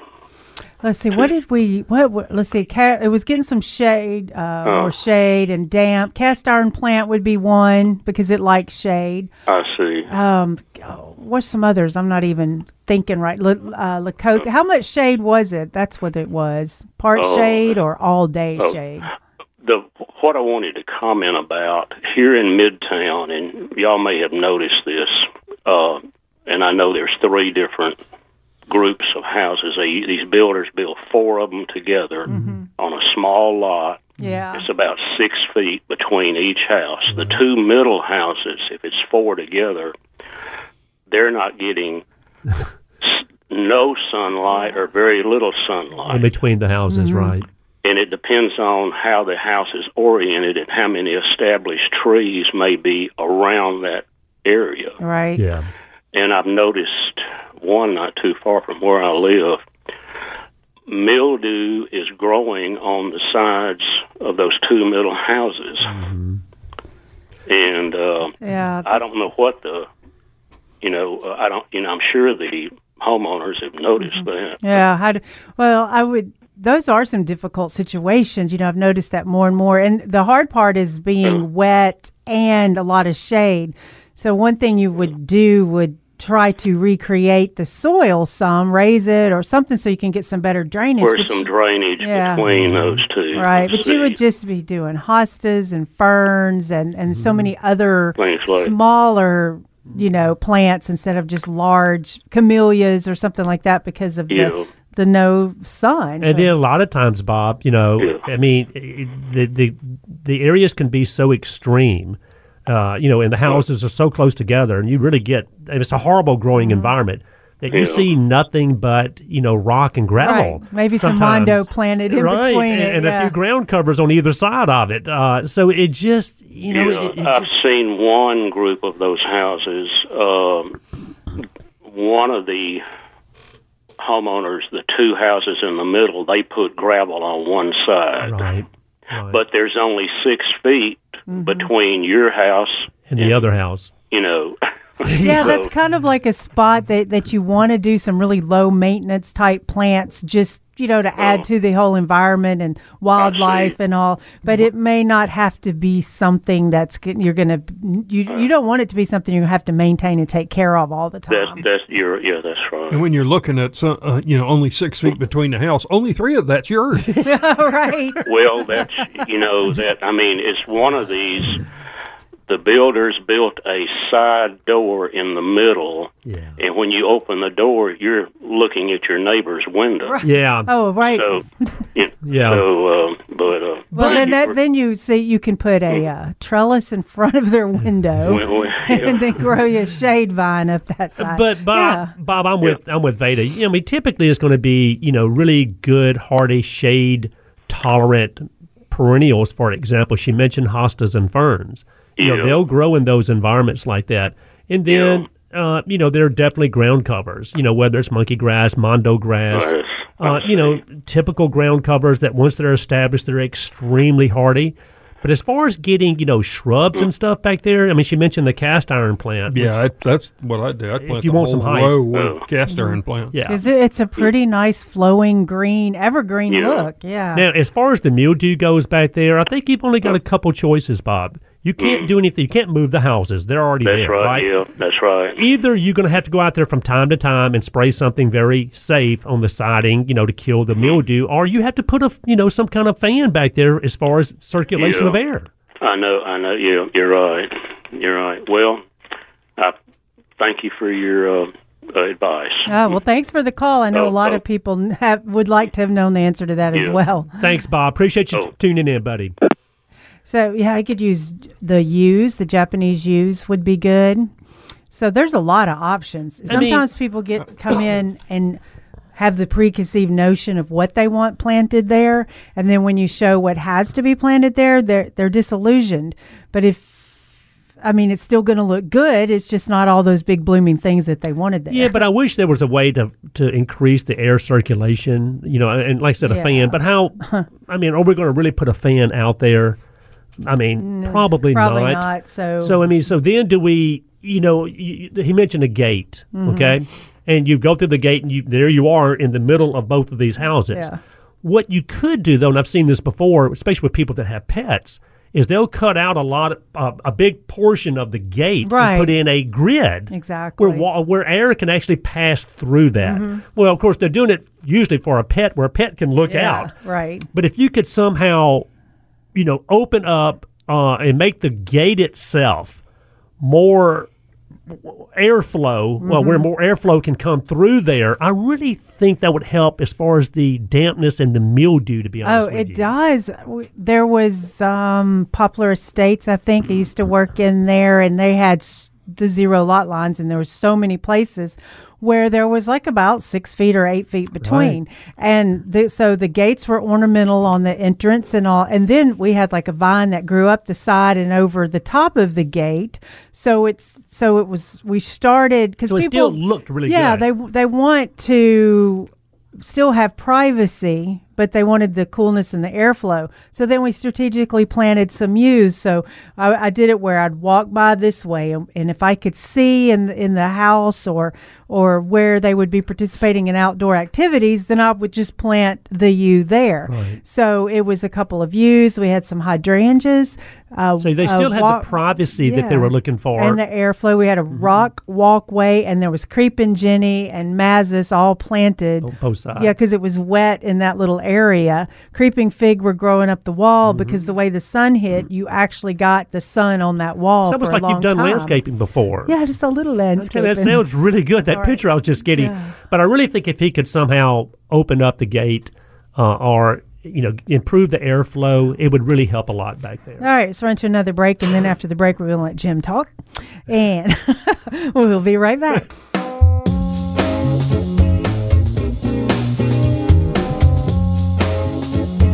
Good morning, gardeners. Welcome back to the Mid South Gardening. Can I say just one more thing about the Just mildew? one more. The moist area, you know, between Oh, the yeah. two houses, you get mildew and mold growing. Mm-hmm. A lot of people they'll go out there and grab a bottle of Clorox and go out there with a pump up sprayer and Oh, start okay. spraying. Okay, maybe it probably would kill the moss or Yeah. mildew that's on there. Keep it under ten percent though. Yeah, but also, Jim, if you are not careful, you're going to kill everything that you just If, if planted. it's also, too heavy, yeah. But i- i- bleach will, is is ammonia, okay, and it can be converted into fertilizer. Mm-hmm. Uh, so as long as you're using a low rate, you're not spraying directly on the foliage. You're uh, you're not going to bother. them. and, and also when it's 110 degrees outside. Well, that gives me another question since Jim said that because you said ammonia is fertilizer, which is true. So I have this big Windex bottle, and I'm with the gallon jug, two gallon jug. Of Windex. yeah, but it, we've used all the Windex and all, and it's a perfect little watering jug apparatus, you know. But I can't get the ammonia out of the plastic part. I can't get the You smell still out. smell. Yeah, but really, it wouldn't damage my plants. I've rinsed it three, four times. Yeah, no, it's likely absorbed into the plastic. Yeah, that's that's what it is. Yeah. So, because I, I mean, yeah, we've got some copper. Go ahead. If it's set full of water for a while, you'd have a maybe a little bit leach back into it, but the the amount would be so small. Mm-hmm. Yeah, because it's a fertilizer. It would be fine. I mean, yeah, we sell these beautiful, wonderful copper watering cans that look so decorative when you water and pretty sitting out, Mm-hmm. Oh, you yeah. know. Co- but I water with a two gallon milk jug. Yeah, go one gallon milk. I know. Now, that doesn't mean- nozzle works right. Except you can't. I do need the long spout on Yeah. Mm-hmm. a lot of things, but that gallon, two gallon milk jug works really good. But we're not saying go out there and get an old gas can and use that as your watering Oh, yeah, can. Okay, we're not that's saying that at all. Okay, so keep that in mind. Well, yeah, because they've just been pond. I've been pondering every day. I, I put organic matter and water in the ammonia thing, thinking maybe some of the organic microbes would would process that ammonia smell out or, or whatever, and it's still there. And I'm like, I don't really think it's going to hurt the plants now. and though. some, and of course, Put a little it- Febreze in there, probably take it out. I'm gonna have to try Smart. that. It's an enzyme it'll absorb most of that and then just wash it back Oh, out. that's and You should take part of it out. Well, now I'm wondering, can I do uh, charcoal or baking soda or Probably Febreze is much Might do. easier, isn't it? Yeah. yeah, we used to sell a product for um, uh, at a company I worked for that they sprayed inside of rail cars. Uh, they would take cow hides that were freshly harvested, put them in a rail car, send them to um, overseas to China to make leather products. Yeah. And they would send the empty container back, and it had not been cleaned out. It had blood. And, Ew. Oh, it was. It's a mess. Yeah. And they go in there and spray it with this really industrial strength Febreze to clean it out and get the smell out. I'll be darned. Uh, so it it works. Uh, it works pretty well.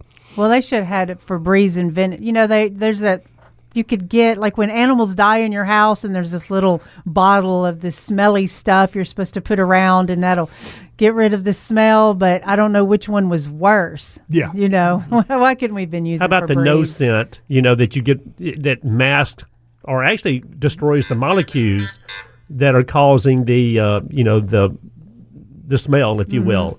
There's some good products out there that do that. Interesting But Veda. I'm not, I think I'm going to just get you a, a nice watering can. It Right. doesn't have to be a copper watering can that look great, like you said. I think I'm going to just get you a plastic watering can and call it a day. I don't know why we're able to keep up with that milk jug watering can and not our other watering cans. Is what is confusing to me, and I think it's because it can store easier because there's not a long spout, so you can just put it under things. Where that long spout, you kick it and trip over it, and you can't stick it hmm. under something. All right, Because I mean, we're watering 500 house eh, plants. Exactly. There is a product um, that you can find at most garden centers, and I told you I was going to bring this up. Is uh, the product is called Spreader Sticker? Okay, Spreader Sticker.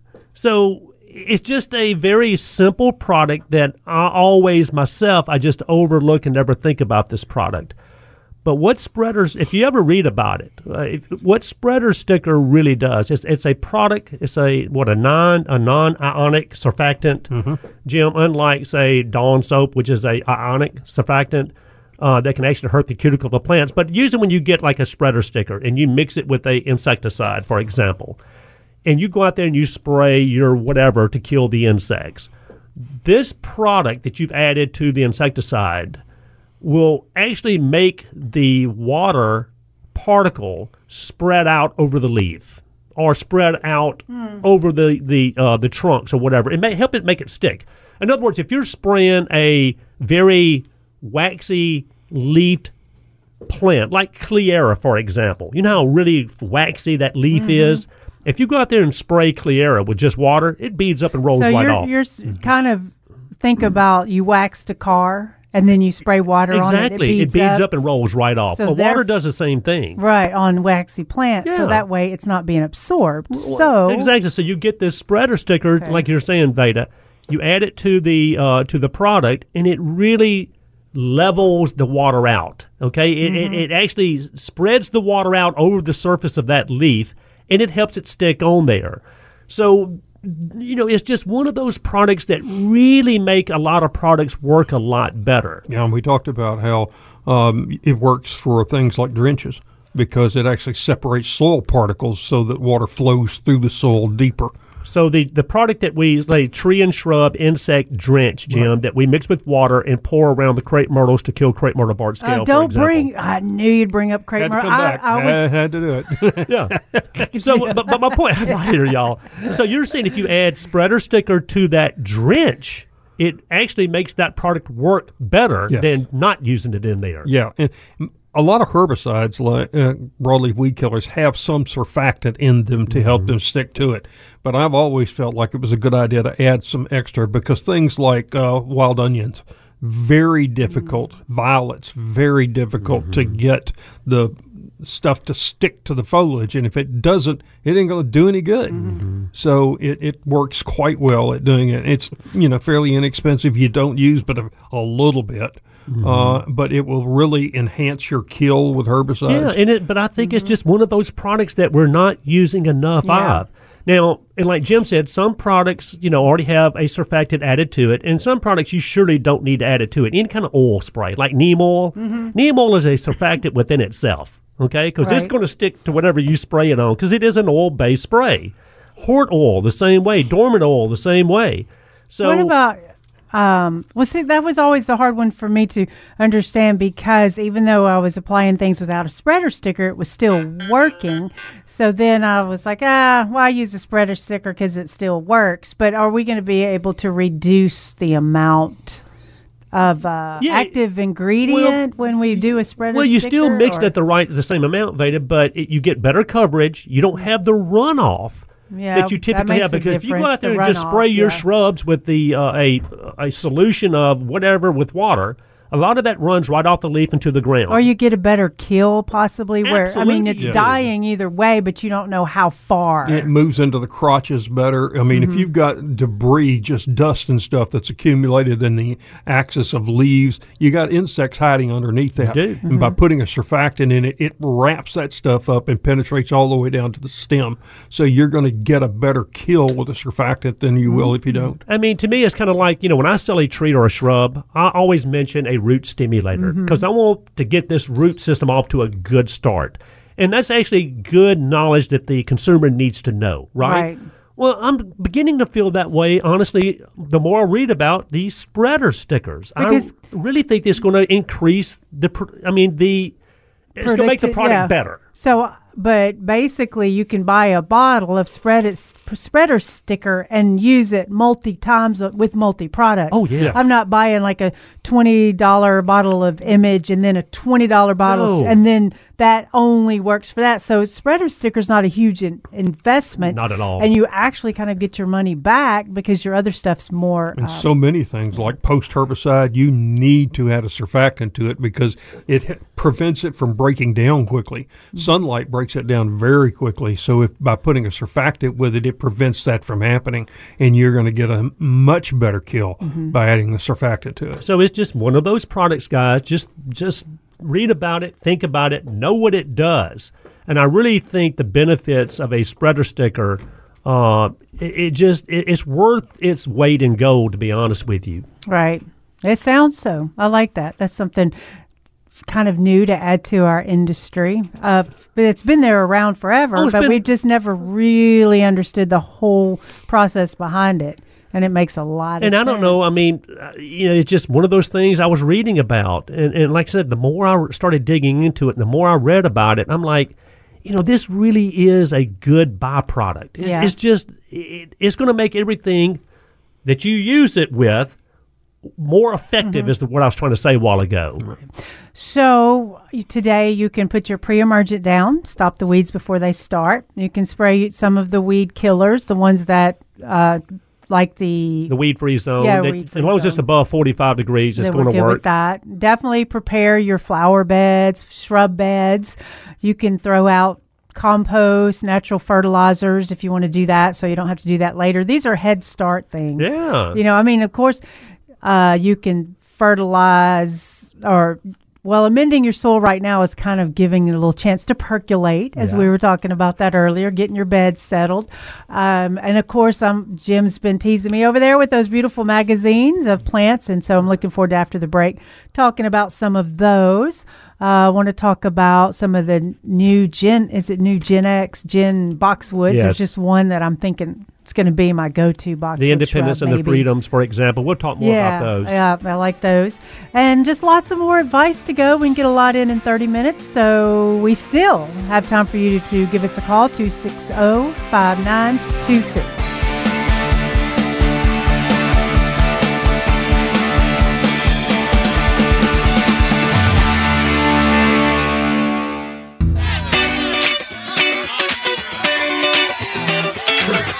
Good morning, gardeners. Welcome back to the Mid South Garden. She's dancing again. I saw you. Dancing. I can do it, but it ain't pretty. I'm not sure if that was either. If you want to give us Um, a call this morning, 901 260 5926. And you can always shoot us a text on the Mighty 990 Facebook page. Well, see, our gardeners dance in the garden. Yeah, That's they why they're do. so happy as well. Yeah. Um, so uh, we, you know, boxwoods are a big thing. So we're going to talk about Boxwoods those. are a huge thing here in the Mid South. But I want to Jim, Jim, that catalog right there. I'm looking at that variegated. I, I, I just brought a couple that came this week. Uh, a couple from Breck's. One is a they're Hosta lovers. Uh, and they have some. This new one that's on the front here is really kind of stunning. It's called Siberian Tiger, and it is green and white mm-hmm. striped. or It is. It's kind of unusual looking. I'm not sure that I would know say- it was a hosta from the uh, a Yeah. distance. That's Now, a Did it's- that say Any- Hosta lovers or Hosta fanatics? I know. I was wondering if you were going to catch It's- that, It's Kenneth. got 23 new offerings in this particular one. 23. Uh, you know, you know th- these are not cheap, even on at 75 percent off. Um, this one is uh, on sale for twenty nine ninety nine, and it, after May 30th, it's going to be fifty nine ninety nine for this. Crazy. And you're going to get a little four inch pot. Yeah. So these are nice to look at, but let me tell you, most of these hostas in this are not uh, uncommon. You can pick these up, and what you're going to get for what you pay for, Yeah. you're going to get a four inch pot here for under 20 bucks on most of these, where you can buy a, a, a huge gallon for At your garden half of that. Yeah. Uh, and, you know, a three gallon for just a little bit more. So you, they're. So be um, careful with what you're looking right. at and ordering. Is what it's, you're saying, you know, it's Jim. great if you're in an area where there aren't any retailers that carry things. It's an opportunity for you to get something new, but they're uh, they are not cheap. Um, th- their spring catalog Breck's also came. It's got hundreds of uh, really, I think, new varieties in it, uh, Which is of- great. of mostly perennials. Um, but it's it has pretty pictures and gives you a good idea of something to look for. But like here, um, you're going to get uh, purple shamrock, which is real common. Oxalis, you yeah. get ten little roots for twelve ninety nine. What? Yeah, I mean, you know, that's, and they're that's- little. and that's really expensive. Yeah. So they're a good source for information. Also, Spring Hill came, uh, save up to seventy five percent. You know, but uh, it expires March fifteenth. So buy quickly.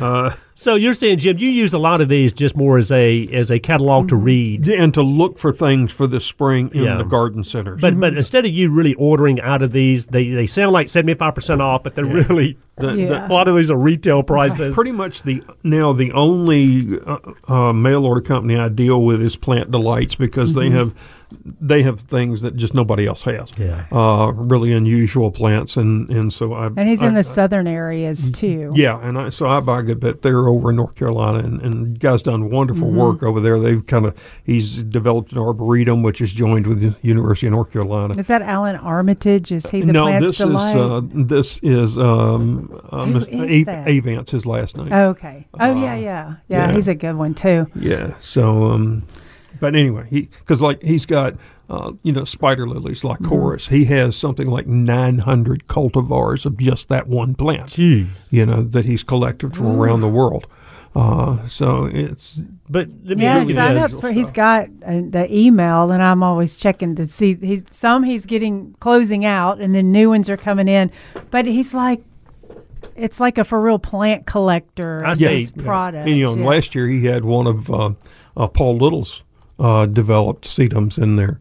Uh, I haven't looked this year to see if it's in there, but he, it's. Uh, um, Uh, Was it the little K one, or is there Uh, another? he, you know, I've forgotten which one he calls it, but um, Yeah. but yeah, it's he's just got such such unusual plants. I say still go by your independent garden center. Make sure you Yeah. take a look there. But where we mentioned, you know, for example, spring bulbs. You know, our spring bulbs just came in, and I saw Jim when you were flipping the pages these beautiful blooming mm-hmm. gladiolas. Okay. Yeah. Oh yeah, Well, I had a young lady call me the other day. She wants me to pull some gladiolus bulbs for her. Not only because she likes the way they look and she knows they're great cut flowers, but she's planting them for hummingbirds. Mm. And I would have never in my life thought that glad blooms would be perfect for hummingbirds. You know, and she But said that it is- attracts them like a hummingbird feeder. I'm ah, telling you. So that would be pretty even in a container like your centerpiece. yes. Your hummingbird container. But also hostas, you know, you mentioned hostas, hosta lovers. I mean, hostas, it's one of, to me, it's one of the most versatile shade perennials you can ever get your hands on.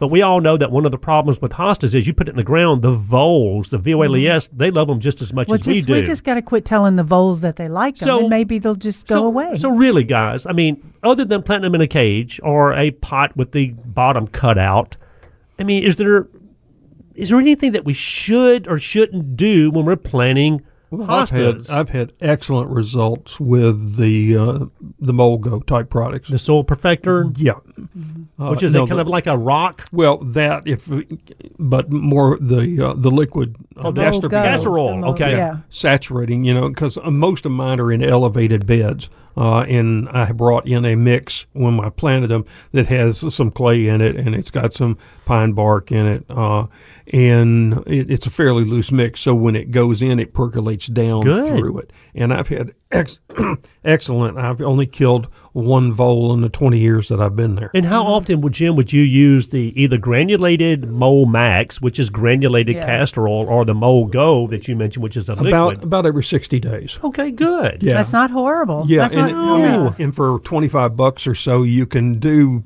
ten thousand square feet. Right. You know, so and I, I don't have maybe three thousand square feet max of whole yard. I thought he was going to say three thousand hospitals. I and did was like, too. No, I would believe it. 115 or so. Good, but but you know, I just don't have that much bed. So you know, I don't. You, when I get out there and hook it, hook that little hose and sprayer to the to the uh, hose, it doesn't look like I've even used any by the time I've done all my beds. And, and Mole Go, M O L E dash G O, is a mole and vole repellent, and it's Right. ready to spray. you just it hook it to your hose and take off. Is Can all you get it do. on your plants? Oh yeah, Yes. you can spray it Love right over the plants, and and you know I had for a number of years I had m- moles get into the yard, and since I've been using that, uh, they're not coming by anymore. I can see them in my neighbor's yard, have no problem with that.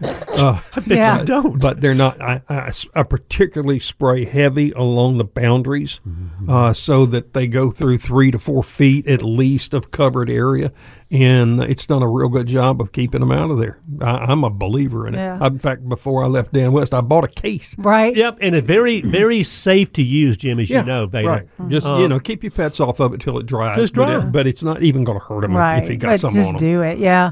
So um, with the mo with your mole products, I think you should go ahead and get them and have that arsenal ready on some things because a lot of times you'll discover you have mold problems, but you can't get to the store for a week, two weeks. All of a sudden it's three weeks and it gets out of hand. So if you have And some by then, available, twenty-seven of your hostas have disappeared. Yeah. Yeah, and I really Yeah. think I'd rather honestly have a mole problem than a vole problem. probably so because the yeah. voles, they're I mean, they're the little mouse-like creatures that are just Mm-hmm. gnawing the roots off of your desirables, and they love hostas. By the way, But you were saying that the um, mole go works for the Yes. voles also, Yes. Yeah, right? absolutely. Okay. It'll work for Yeah, sure. skunks, works for armadillos. I Yeah. mean, it'll work for anything that digs in the soil. Mm-hmm. It just irritates their nasal passages, and they just don't like the smell of it. Even a dog, maybe. You know, and once you spray, you'll spray. I can smell it for a day or two. Yeah. But then after that, I don't smell it anymore. Yeah. You know, And it doesn't stink. Well, No. but we Yeah. all know that, and, and just you know, when, when you we were talking about hostas, I mean, it, we all know that. I mean, they truly are caviar to a vole. Yeah. they really are. So they are. Um, and then we were talking about the the prices and the little things that you get in the the seed catalogs or the uh, cuttings catalogs.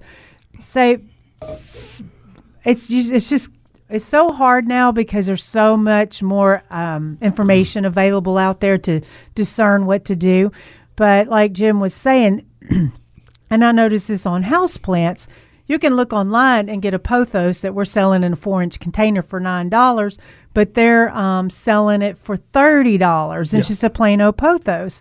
Um, exotic plants, they're marking them up huge amounts. Like you can get exotic um, type of philodendron online for five hundred dollars, but I can sell it to you for a hundred. and you know why they do it 'cause because they can. Right. So so I mean, yes, you can get great deals on, on online and other things like that, but maybe check into it a little bit more. And then the other thing we were talking about the shade plants where you can plant here or there. And so on the break, I I looked up. I was like, okay, just you know, what does the web say? Mm-hmm. And so I looked through this list, and I'm going, that, no, no, no, that doesn't work in in shade shade. And I go, where are they getting this information? And the information came from various websites. Mm-hmm. Yeah, it didn't know. come from reliability. That's mm-hmm. that's the issue. What you read on the web is written by writers. They're n- the vast majority of it is not written by anybody that got their And- fingernails dirty. And you're not saying that it's all wrong, Jim. Right. You're I'm just not. saying be aware. They're that- taking information from their various sites, universities, but also when you look at a university, they're growing under ideal conditions. Mm-hmm. They're growing test garden type. Right. It ain't like that in the real Yeah, world. true, Okay. true. You slap it in the ground, you water it, and you hope the dang thing lives. It, exactly. Yeah. so true. Exactly. All right, we'll be right back. We've got time for Mr. Paul and a few boxwoods, and we'll be back.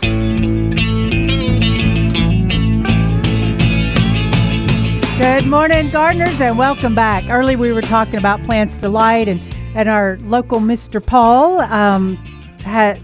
Plants Delight has one of his plants, and he has called us this morning. Thank you, Mr. Paul. You're in the garden.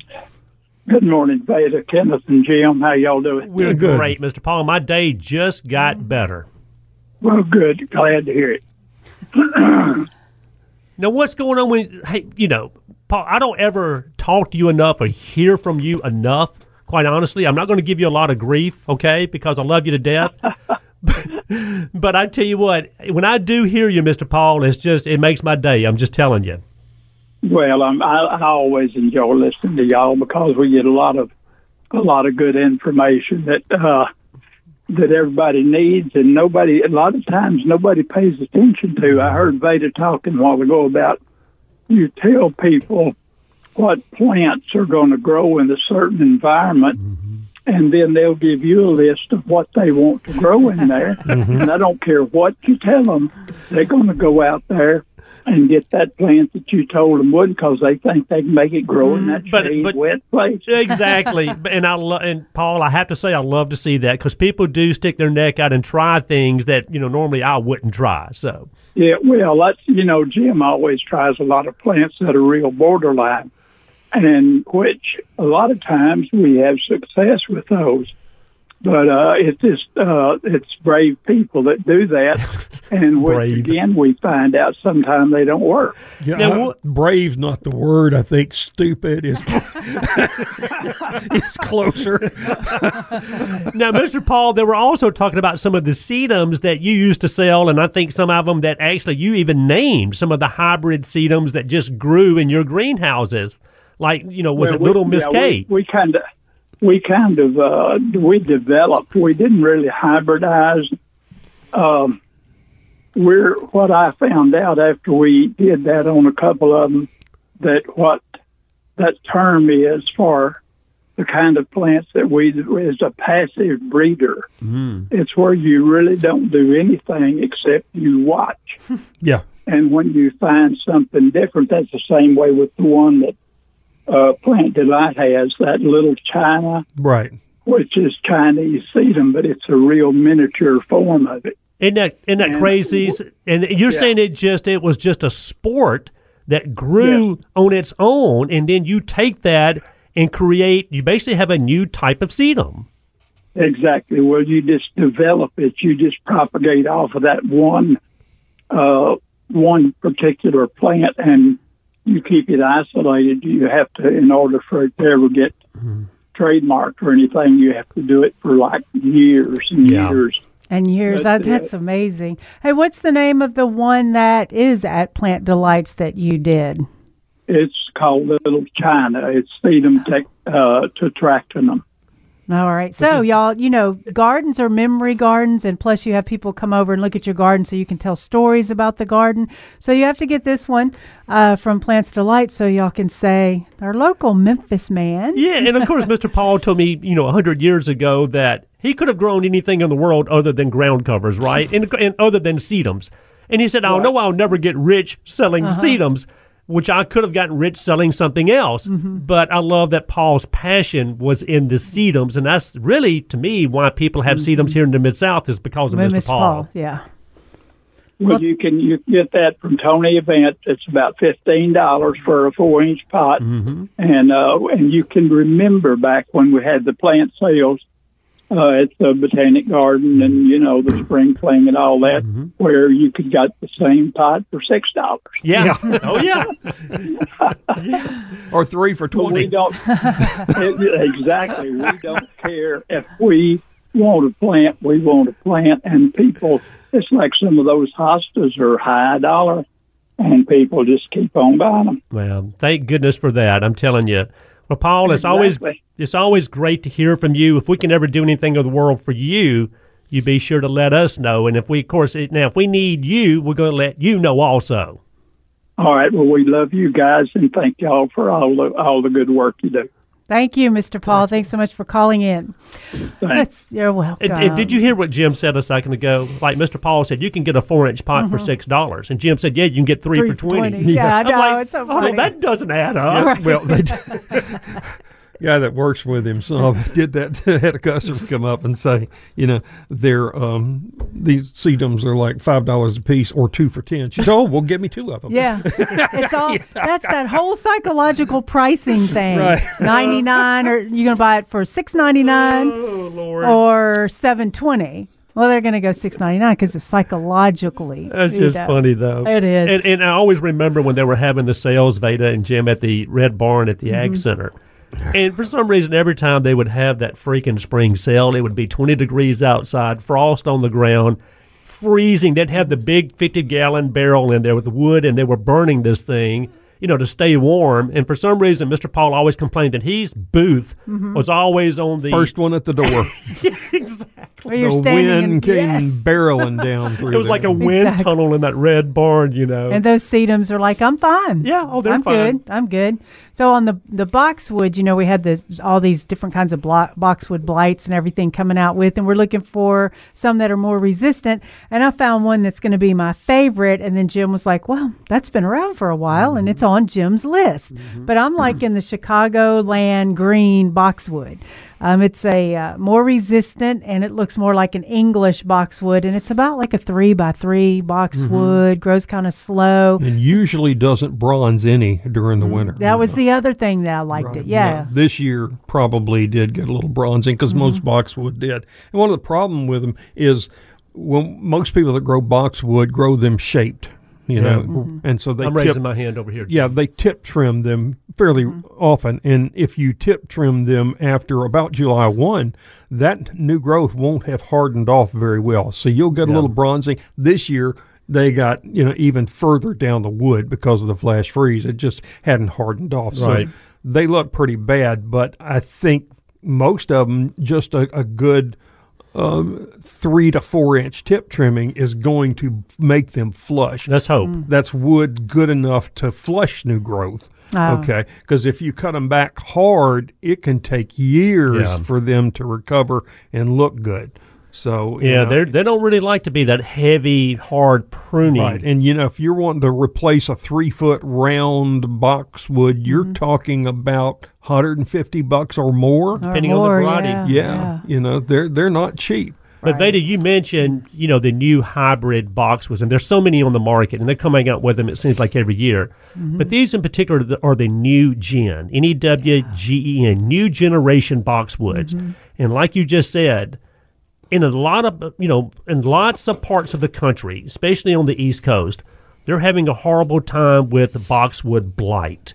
And these new gen boxwoods are definitely more resistant, not proof, but they're more resistant to this boxwood blight that we've had two or three situations mm-hmm. here in Shelby County where people had boxwood blight. That's intense. Well, I'm glad that people are still studying and developing because, you know, with environment, well, it's kind of like we create our own environment and then we put plants in it that don't want that environment. So uh, then we have to work extra hard to make those grow. But now so many plants are being hybridized to grow in our smaller yards or in our different situations. And Memphis is a different situation in itself. Um, if you were going to grow plants anywhere in the country, you could not pick a worse one for leaf diseases. Yeah. I mean, the humidity here, the heat of the summer, the Yeah. summer nights, this is just terrible. I used to try to grow a, a phlox called Orange Perfection. It was advertised as being disease resistant, powdery mildew. Ate it up every year. I mean, you couldn't get a flower off the darn because of the conditions that it's growing in Right. here in the mid south. Right, you know, and I have a a um, uh, uh, what's the the purple one that's so popular? I can't Like think of. David, or David. well, David's white. David's Oh, yeah, white, right. yeah, but a David or something similar, just bloom its a little heart out in the same place, you know, Yeah. just do great. Robert Po- um, Robert Poore, Poore, that's the one. I was trying to think of. You know, I, that's one of my favorites, and it does well every single year. Gets Mm-hmm. Maybe a little bit of mildew at the bottom, but mm-hmm. not much. But Orange perfection, you, it's just not possible here. Right. So Mid South gardeners just know that you're a special kind of gardener. Yes, you are. If you can make anything grow here, you're great. we will see y'all next Saturday in the garden.